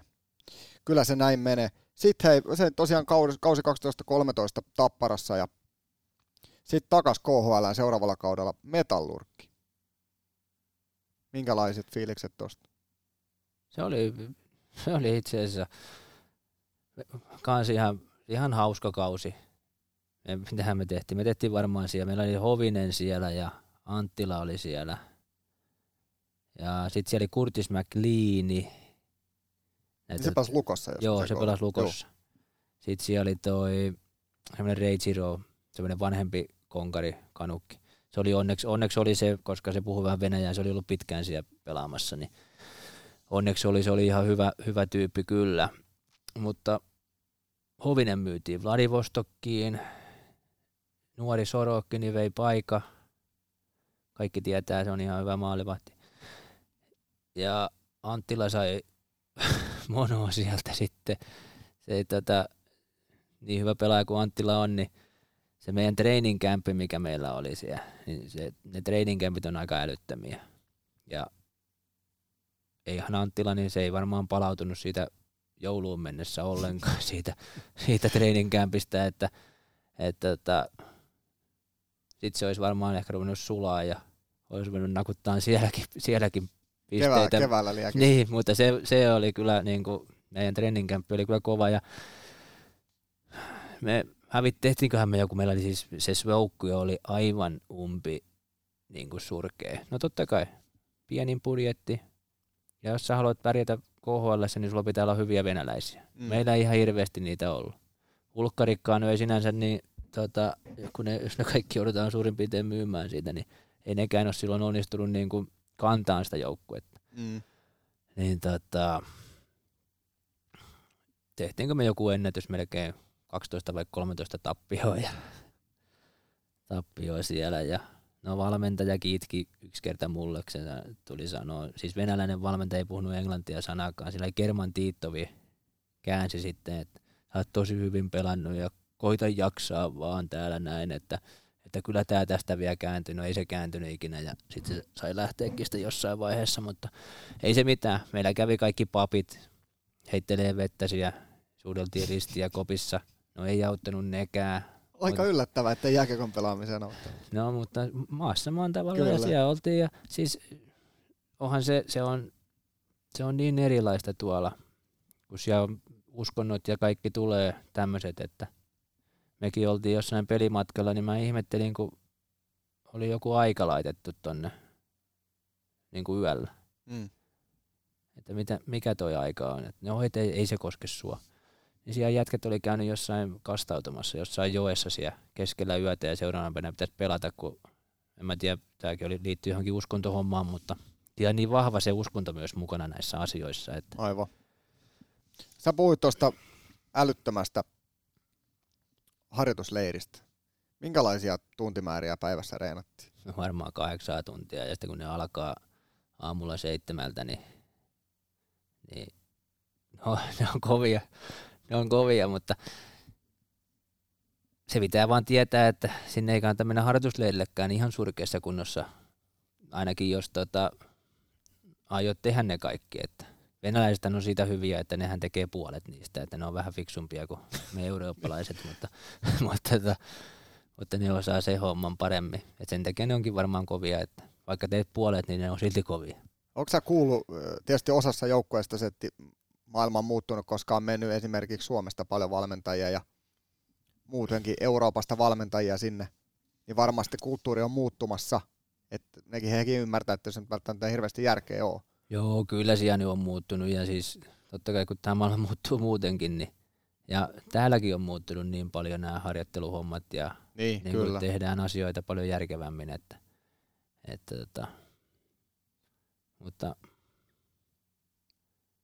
en tiedä sitten, että onko se eurooppalaiset valmentajat, mitkä sinne on vienyt, vai onko nämä venäläiset sitten, kun siellä rupeaa olemaan vanhoja pelimiehiä NHLstä ja niin. tämmöisiä, mikä on nähnyt myös, myös sitä hommaa, niin kai nekin oman juttunsa sinne on tuonut. Mitä kaikkea se piti sisällään se kahdeksan tunnin päiväharjoittelu? No se sieltä ihan kaikki, että siellä juostiin niin kuin vetoja ja vedettiin kuntopiiriä ja punttia ja pari kertaa jäitä ja sitten taas vähän juostiin ja siis ihan kaikkea. Ja, mutta kyllä sitä aina on selvitty jollain konsti. Mitäs tuommoisen joku muutaman päivän vetänyt tollasta ja sitten aamulla herätys taas ja taas pitäisi jaksaa, niin minkälaisella fiiliksellä sitä lähtee sinne? Huonolla, huonolla fiiliksellä, että, että no siihenkin, sekin on kumma, että sitten siihenkin tottuu jollain tasolla. Sun kroppas vaan tottuu siihen ja kyllähän siellä niinku huoltopuoli pelaa, jaronnat ja tämmöiset, Niin. että kyllähän siellä niinku se puoli on kunnossa.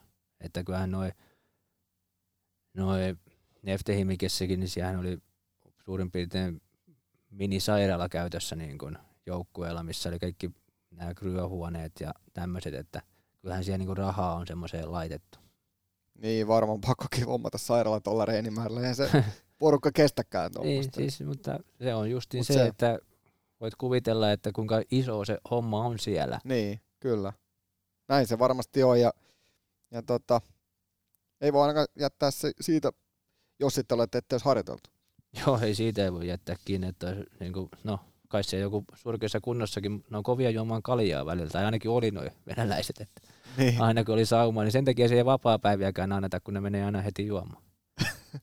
niin, no, sielläkin rupeaa kulttuuri varmasti muuttua ja sieltäkin kovia NHL-pelaajia tulee joka vuosi. Totta, sen kauden jälkeen Tapparaa 24 peliä ja sitten saman kauden aikana siirto Amur Habarovski. Se oli kaukana se. Se oli kaukana se, Jukka soitti, että tänne ja mä lähdin. Minkälaista se oli arki siellä? Sieltähän on tosi pitkä matka joka paikka. Joo, siellä on, sieltä on tosi pitkä matka, mutta siis kyllä siellä hyvin oli hoidettu se matkustaminen loppupeleistä ihan ok. Ja sitten sen tietenkin helpotti, että siellä oli tuttu valmentaja ja se pystyy aika hyvin vaikuttamaan kaikkiin muihin hommiin. Mutta se aina kun meet kesken kauden, niin ei me sitä saatu sitä laivaa käännettyä siellä niin kuin loppupeleistä. Että kyllähän tuommoinen vaatisi sen yhden kokonaisen kauden ainakin, että sä saisit ne jätkät siellä niin kuin touhuaan sillä että siinä olisi jotain järkeä.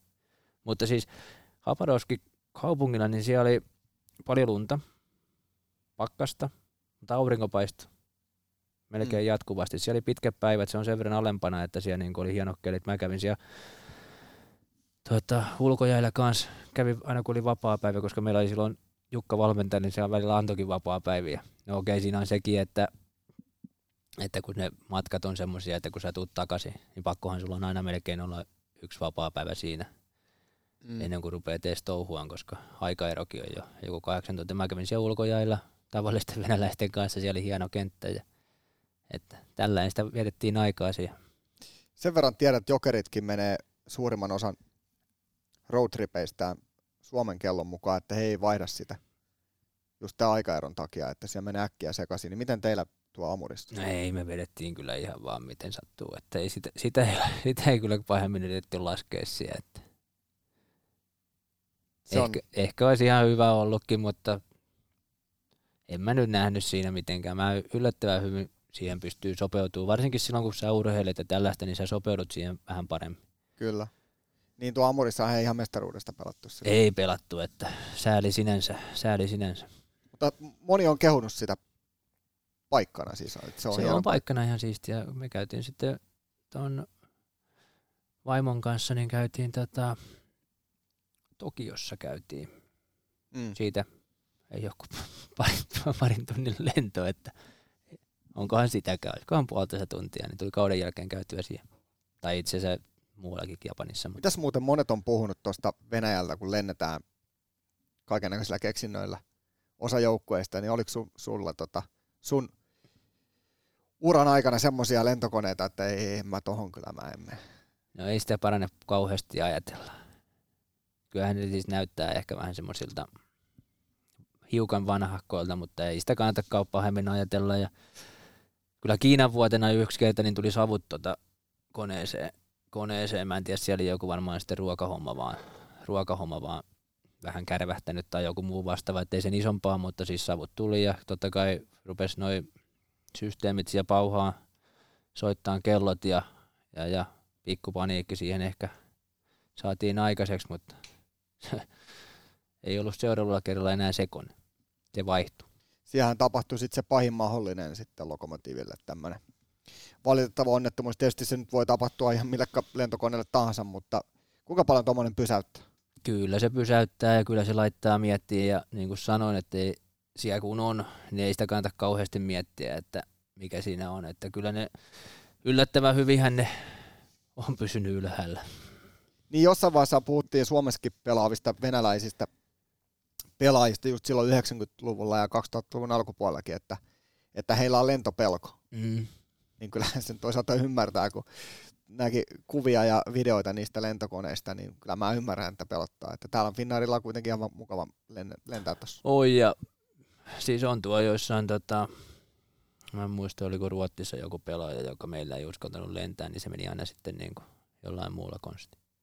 Mm. Että, mutta Venäjällä se ei ehkä ihan toimisi. No ei. Sulla ei. menisi kaksi viikkoa, kun sä lähtisit. Vähän pidempi road trip. niin. Kyllä. Hei, siitä sitten Amurikauden jälkeen puhuikin tuosta Zagreb- reissusta, että siellä tuli vähän otettua yhteenkin ja se oli aika kova, kova paikka. Niin minkälainen kausi se oli? Tai alkukausi, sähän tulit sitten loppukaudesta tapparaan, mutta... Mä tykkäsin. Mä tykkäsin, tota, se oli hieno kaupunki. Ilmasto oli vähän parempi kuin mitä ehkä on tottunut monessa paikassa. Mm. Ja meillä oli, meillä oli semmoinen kanukkikoutsi, joka oli oikeasti hyvä tyyppi. Se oli semmoinen, no, se oli semmoinen vähän ollut joku kuunikin itsekin ja tykkäsi kovasta pela- pelistä, niin se tykkäsi sitten munkin pelityylistä ja sain pelata paljon ja kun meillä niitä kanukkeja siellä oli, niin eihän ne nyt mitään ihan ykköskorin kanukkeja ollut. Et siellä oli semmoisia jostain, no oli kaiken näköisiä ja kokoisia ja niin ei siellä ihan hirveästi, jos tota, mäkin tööttäisin jossain pelissä jotain vähän kovempaa, niin ei siellä tarvinnut niin kuin, että siellä itse olisi joutunut hanskaushommia tai jotain muuta tekee, että kyllä siellä niin kuin muut hoisi se, sen puolen. Että.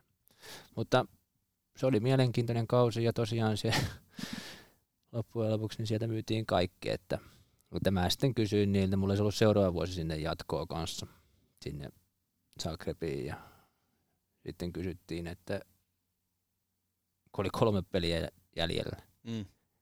niin että pitäisikö mun mennä johonkin muualle. Ja sanoin, että joo ilman muuta. Että. Mutta ne jäi vähän mulle velkaa rauhojakin, että siinä mielessä se ei välttämättä ollut mikään kauhean järkevä siirto, mutta kumminkin.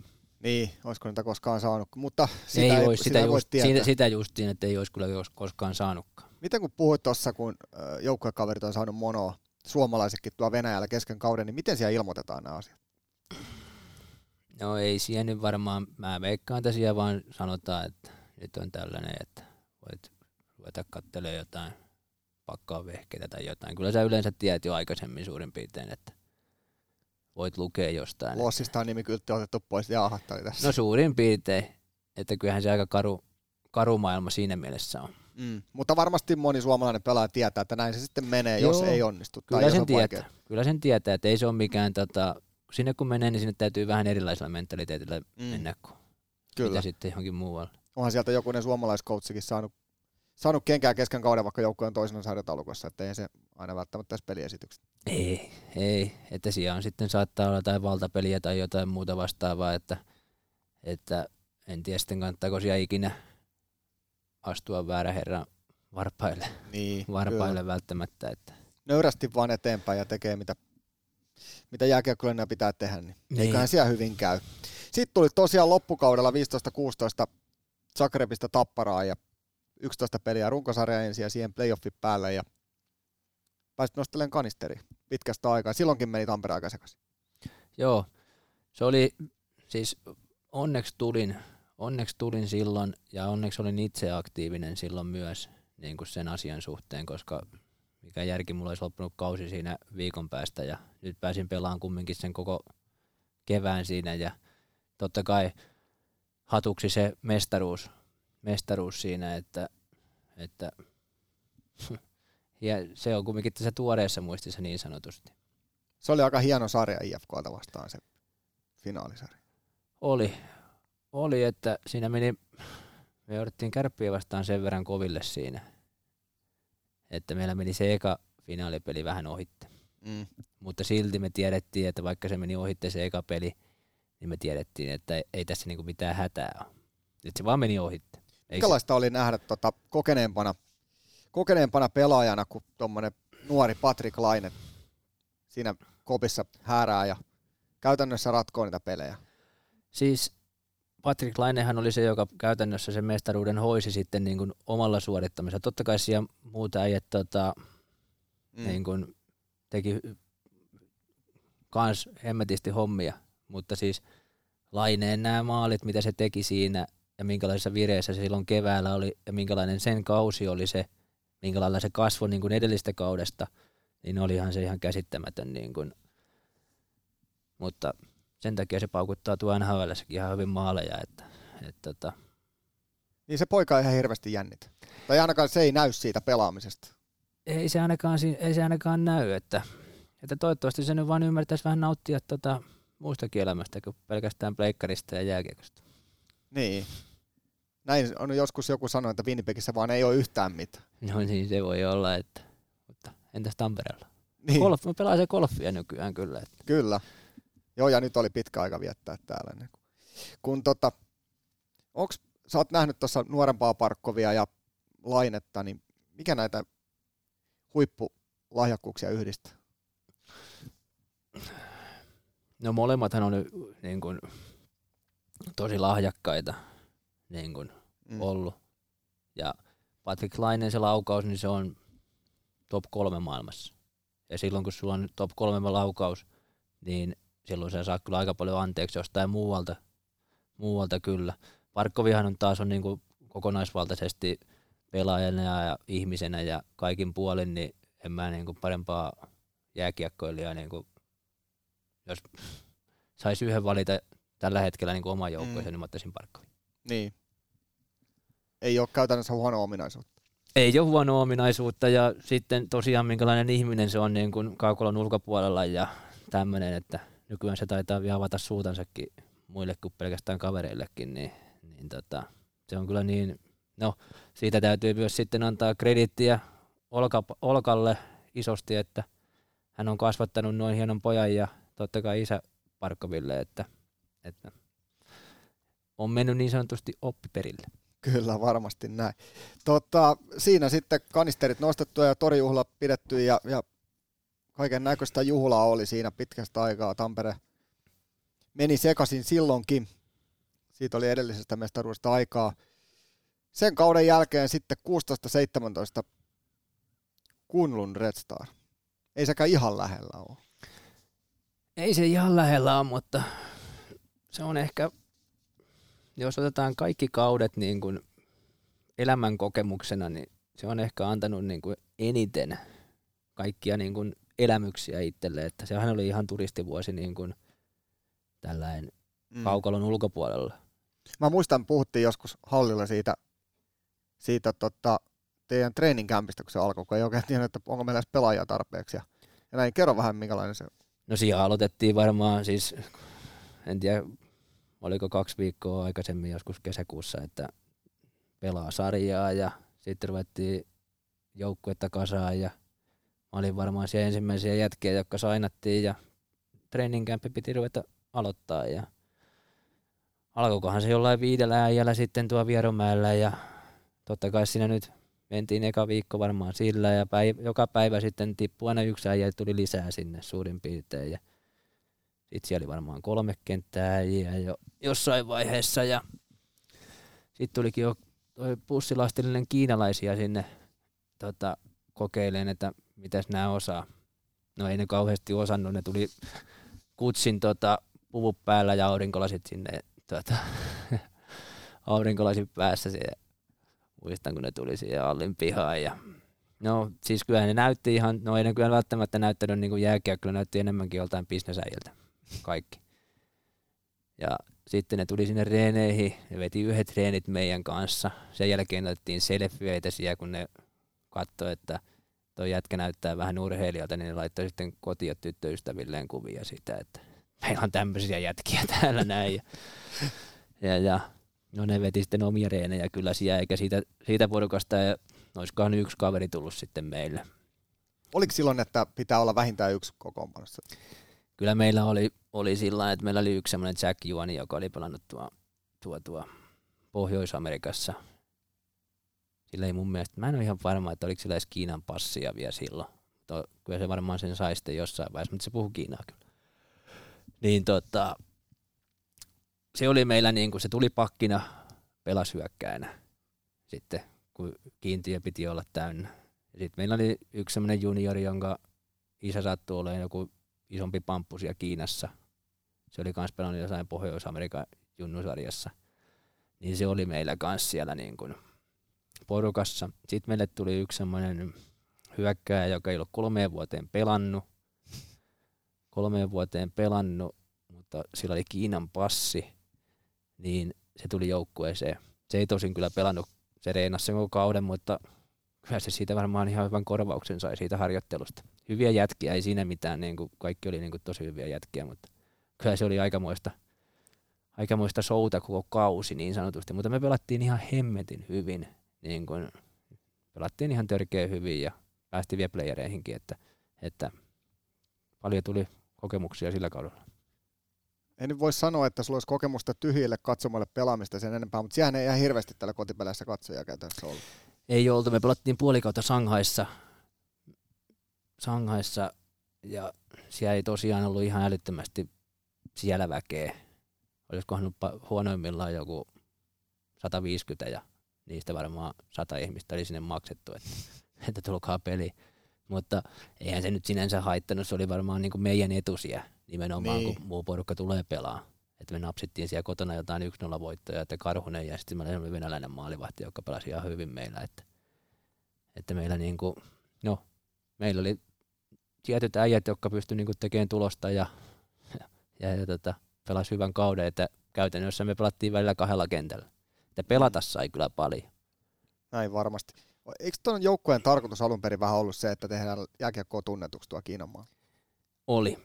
Oli nimenomaan ja mä veikkaan, että se on edelleen tarkoitus, kun olympialaiset on tulossa. Mutta ei se nyt oikein nyt tietenkään nyt... Niin siellä piti kasvattaa pelaajia ja mutta se on, niin pitkä, se on niin pitkä projekti, että sitä ei edes pysty rahalla tekemään. Että, että, niin. tota, että jos ajattelee, että pitäisi ruveta kasvattaa, niin siellä menee jo kymmenen vuotta ennen kuin se rupeaa niin kuin se oma juniori polku edes tuottaa yhtään mitään sieltä. Että niin. Rahaa siellä varmasti on. Varmasti näin. Se on kuitenkin, ajatellaan, että tuommoisten huippujääkiekkoammattilaisten reeneihin laitetaan ei niin huippuammattilaisia jätkiä sinne sekaan reenaan, niin onhan se aika vaarallistakin. No on se vaarallista, vaarallista mutta tämä yksi tota, justiin, joka, tota, joka ei ollut pelannut, niin se kertoi mulle vaan siitä loppukaudesta, että, että hän luuli meikäläisestä, mä oon fysiikkakoutsi. fysiikkakoutsi, tota, että mä oon joukkueen fysiikkakoutsi, tota, luuli varmaan ekat kaksi viikkoa siinä, kun no ei se varmaan ihan hirveästi ollut kattonut jäällä sitten, että mä oon sielläkin pelaamassa, mutta se luuli, että mä oon fysiikkakoutsi siellä. Kyllä.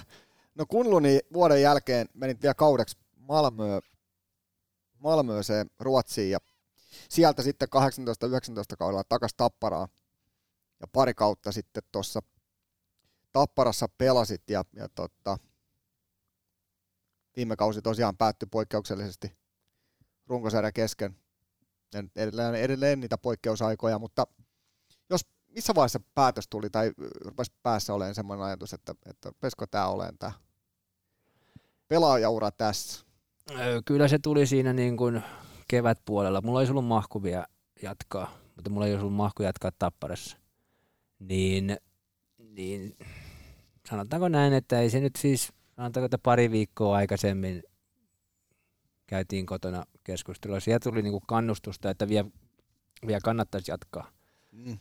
Mutta tota, kyllä se itsellä tuli semmoinen, että, että, että tota, ja sitten vielä no siinä olisi ollut vielä aikaa, jos ei olisi kausi loppunut, vielä olisi aikaa ollut tiedätkö, miettiäkin. Mutta mm. kyllä mä sen olin vähän niin kuin päättänyt, että nyt, nyt riittää. Ja siis vaikea päätös itselle, totta kai pistää hokkarit naulaa, mutta,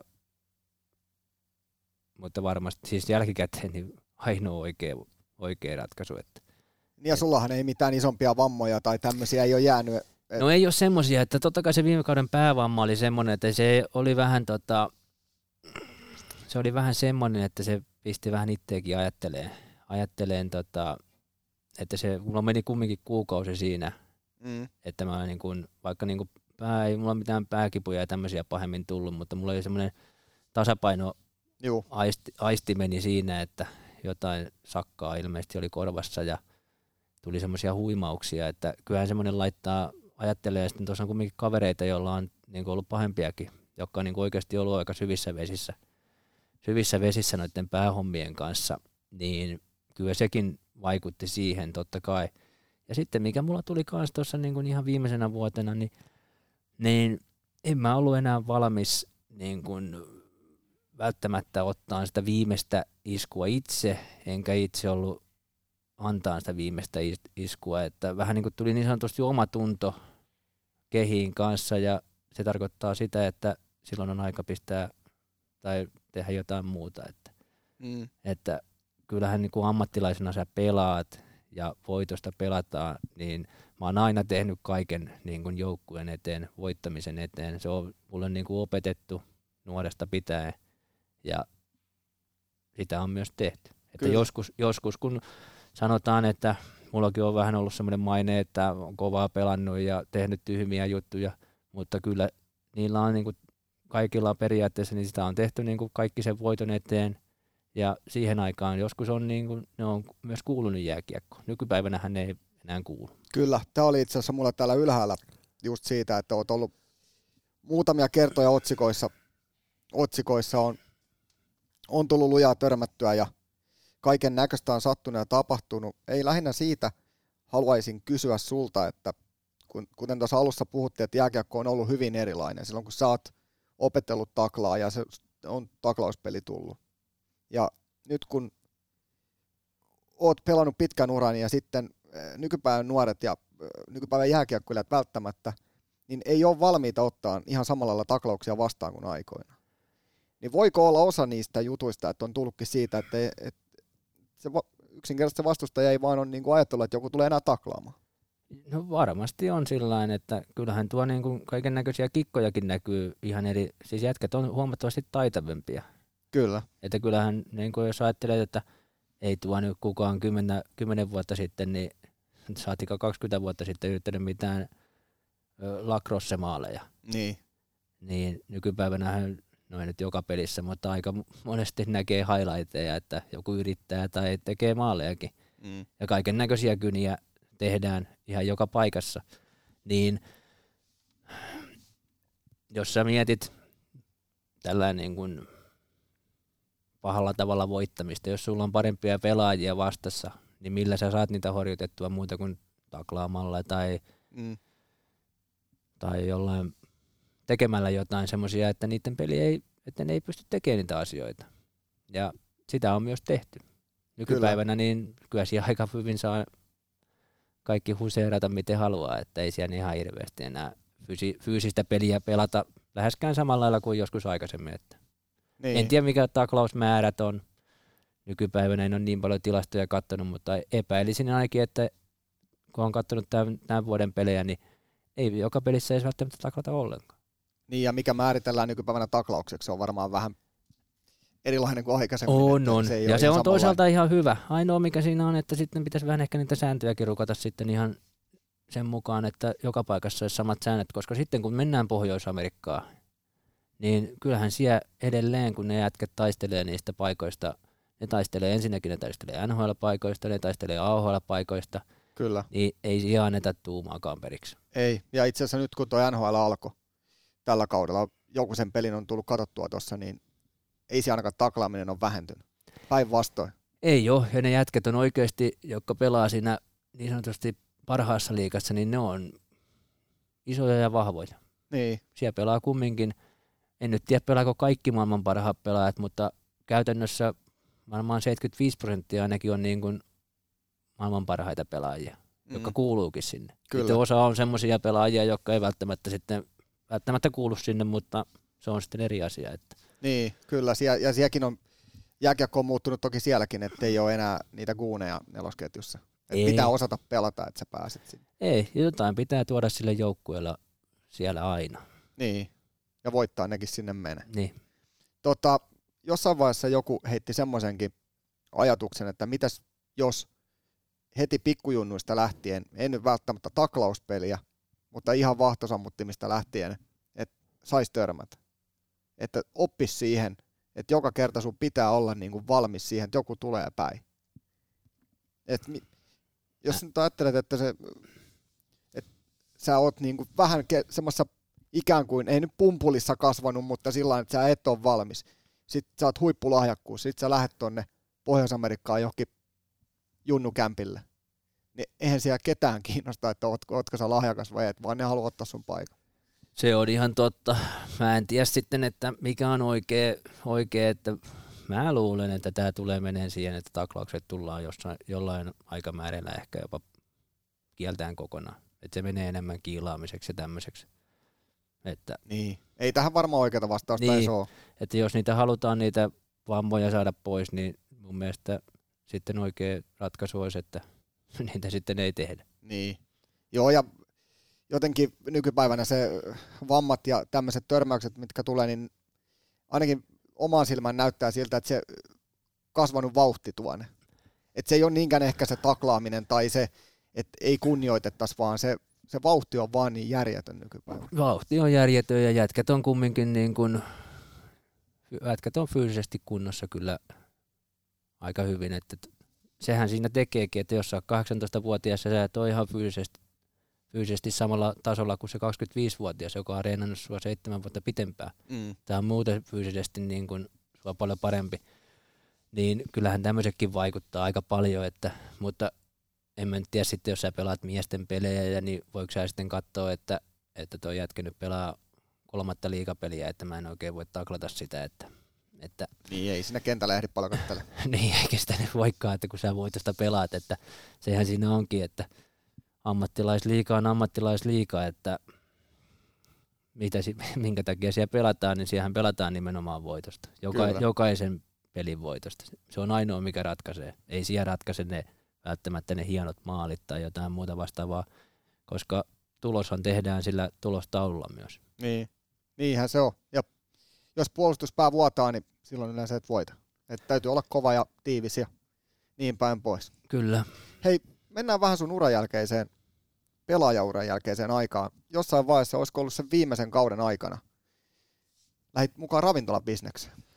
Joo, Tampereen Neuroloi Tammelan torilta ostin semmoisen ja lähti vähän siitä niin kuin, että mä oon käynyt siellä itse syömässä ja hyvät ruuat on ollut ja, ja, ja omistaja kyseli, että hän olisi laittamassa tai lopettelemassa. Mm. Ikä tuli vastaan ja niin poispäin. Että. Sitten mä ostin sen ja nyt ollaan kehitetty sitten toimintaa ja pistettiin vielä kauppahalliin toinen piste, että Tammelan torilla on kesällä ja toi on ympäri vuoden.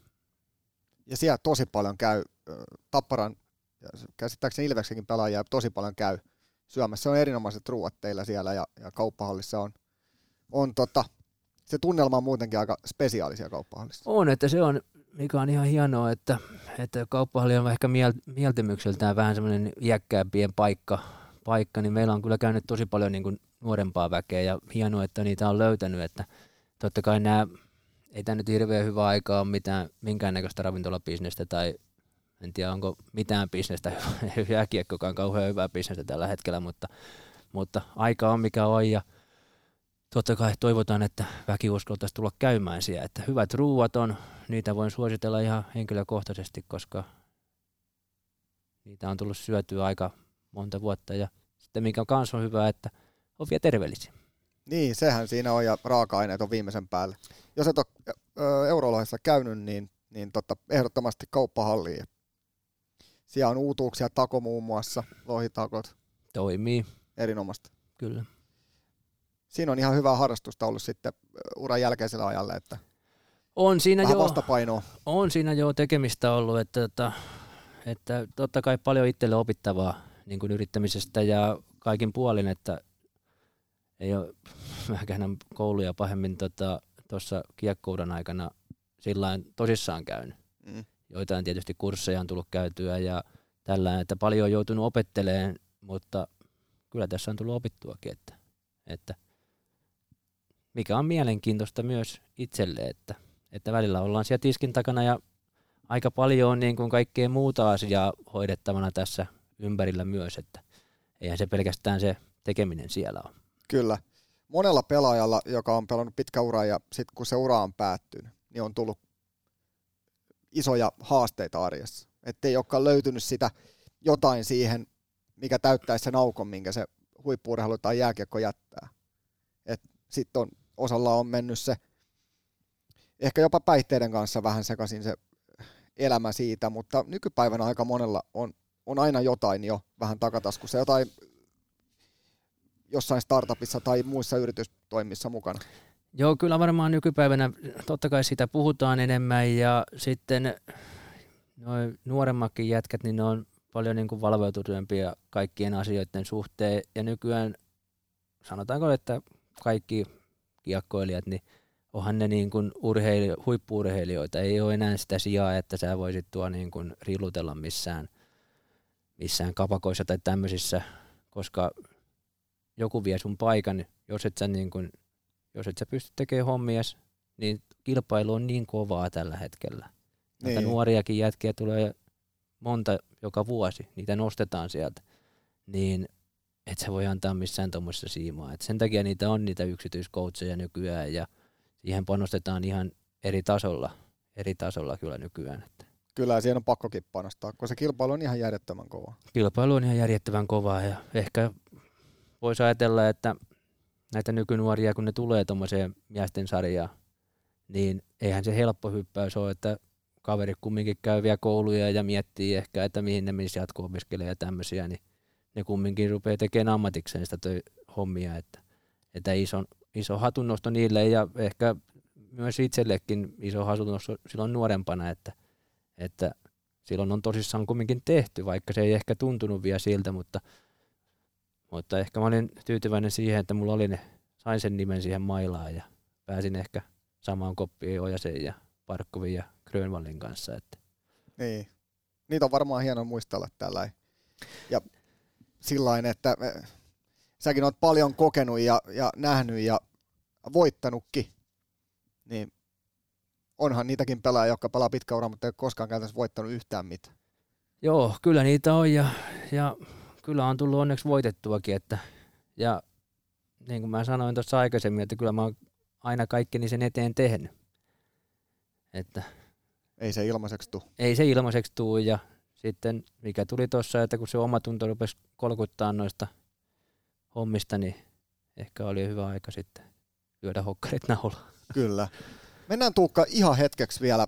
Sä oot tällä kaudella seurannut Tapparan otteita tarkasti ja, ja tätä nauhoittaessa niin ollaan sarjataulukossa siellä yhdeksän ja 23 ottelua pelattu ja 34 pistettä.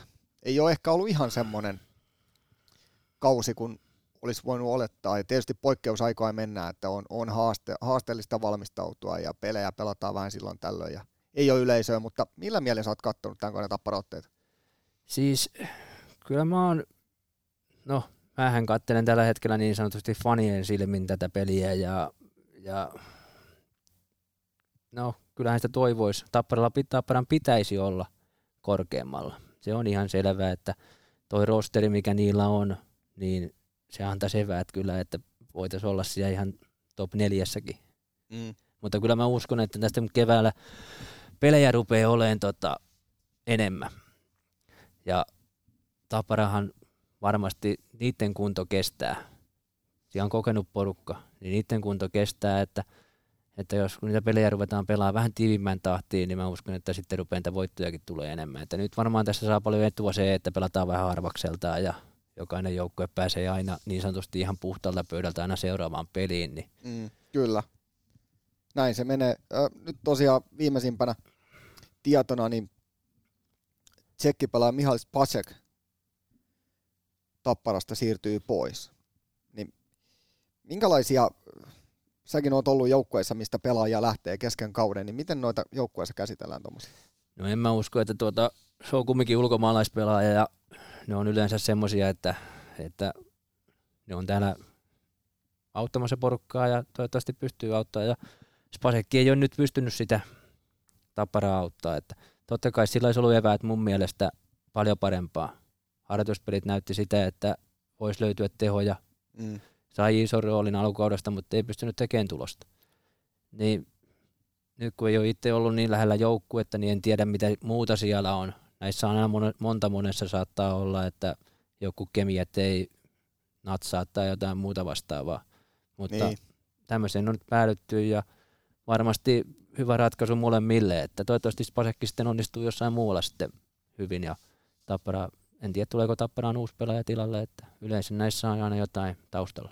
Kyllä, joo ja tosiaan tämä poikkeuksellinen kausi, kausi ei ainakaan tuota peleihin valmistautumista ja, ja tuota pelituntumaa kauheasti ollut tässä viime aikoina, että, että nythän se pelitahti on kova. Et nyt pelataan kohta neljää peliä viikossa ja silloin katsotaan kuka on kuka. Mutta eiköhän tuo joukkue tuosta, ja kyllähän tuo joukkue tuosta alkaa sitten noita pisteitä keräämään ja kevättä kohti kun mennään, niin se tahti vaan tiivistyy. Joo, eiköhän ja kumminkin aika vähän pelattu pelejä. Mm. Tuosta otat pari voittoa, niin sä oot jo taas noussut muutaman pykälän. Kyllä se näin on. Että tota, siinä mielessä mä en ole missään nimessä huolissaan. Enemmän ehkä semmoisiin niin sanotusti, että ihan yllättävän paljon tullut virheitä omassa päässä ja tämmöisissä, että mikä pitäisi kumminkin saada pitkässä juoksussa sitten pois, koska yleensä vir- virheistä ratkaistaan enemmän. Että niitä on tullut poikkeuksellisen paljon tänä vuonna, mitä ei ole aikaisempina vuosina Tapparassa tullut. Niin, kyllä. Mitä, milläs mielellä sä oot seurannut, tuossa on nuorta Tanusta ja, ja tota, nyt on tuommoinen nuori Henrikssonikin päässyt mukaan tuohon ja Simon Taivalta ja tämmöisiä nuoria, hyviä, lupaavia poikia, niin miten oot seurannut poikien otteet? No, Tanus on ottanut ihan niin kuin kunnon roolin siellä joukkueessa ja mä uskon, että siitä tulee vielä olemaan paljon iloa niin kuin keväällä.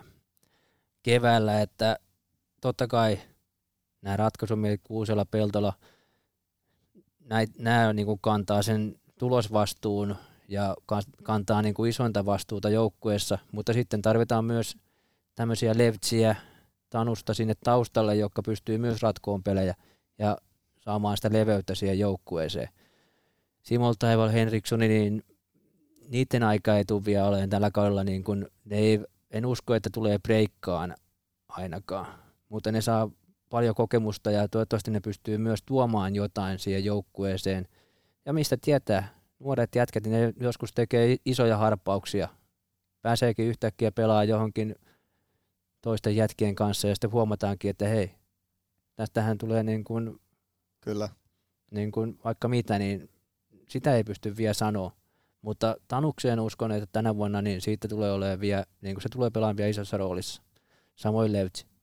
Kyllä. Joo, ja onhan toi nuoret pojat ottaa kuukauden aikana isoja steppejä, se kehitys tapahtuu tosi nopeasti. Kyllä, ja niin kuin on ottanutkin joku Tanus, niin se on ottanut siitä alkukauden viiden minuutin peliajasta, niin nyt se pelaa alivoimaa, ylivoimaa, ja Kyllä. että tota, toivottavasti vaan kehitys jatkuu ja ei tule kauheasti tota, mitään semmoisia laskusuhdanteita, että, että pystyisi pitämään sitä tasoa, että monesti tuommoisilla vähän nuoremmilla jätkillä, niin se koko kauden pelaaminen niin pelistä toiseen, niin se on haastavaa.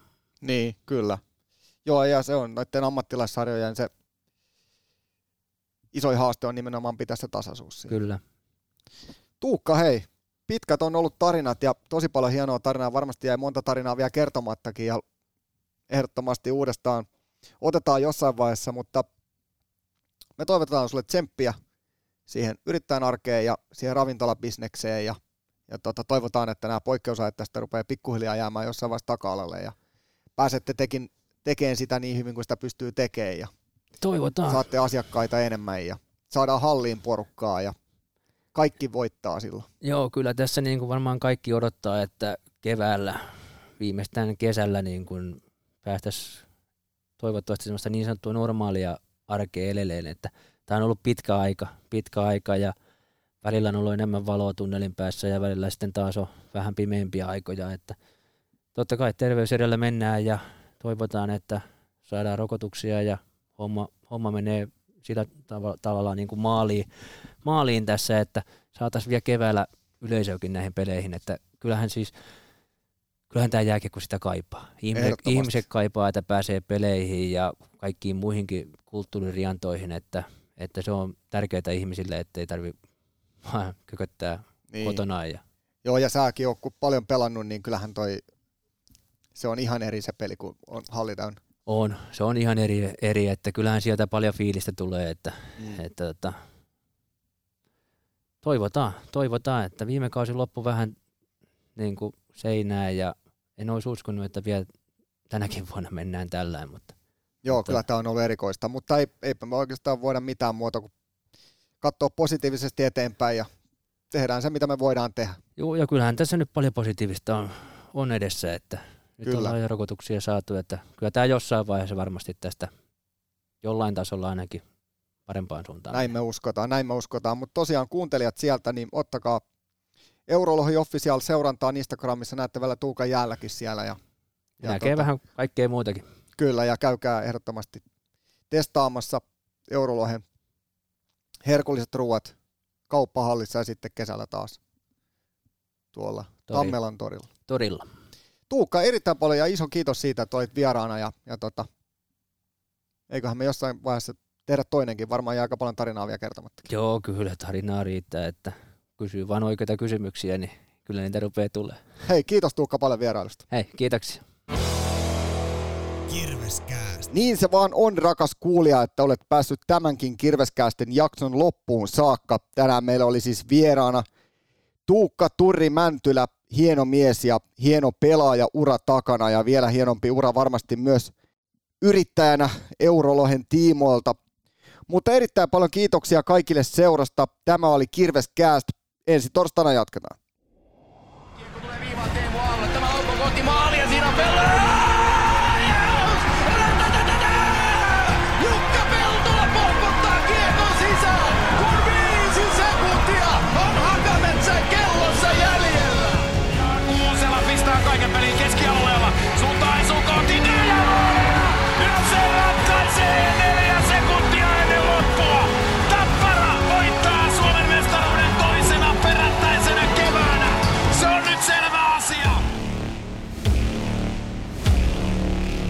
Alaska.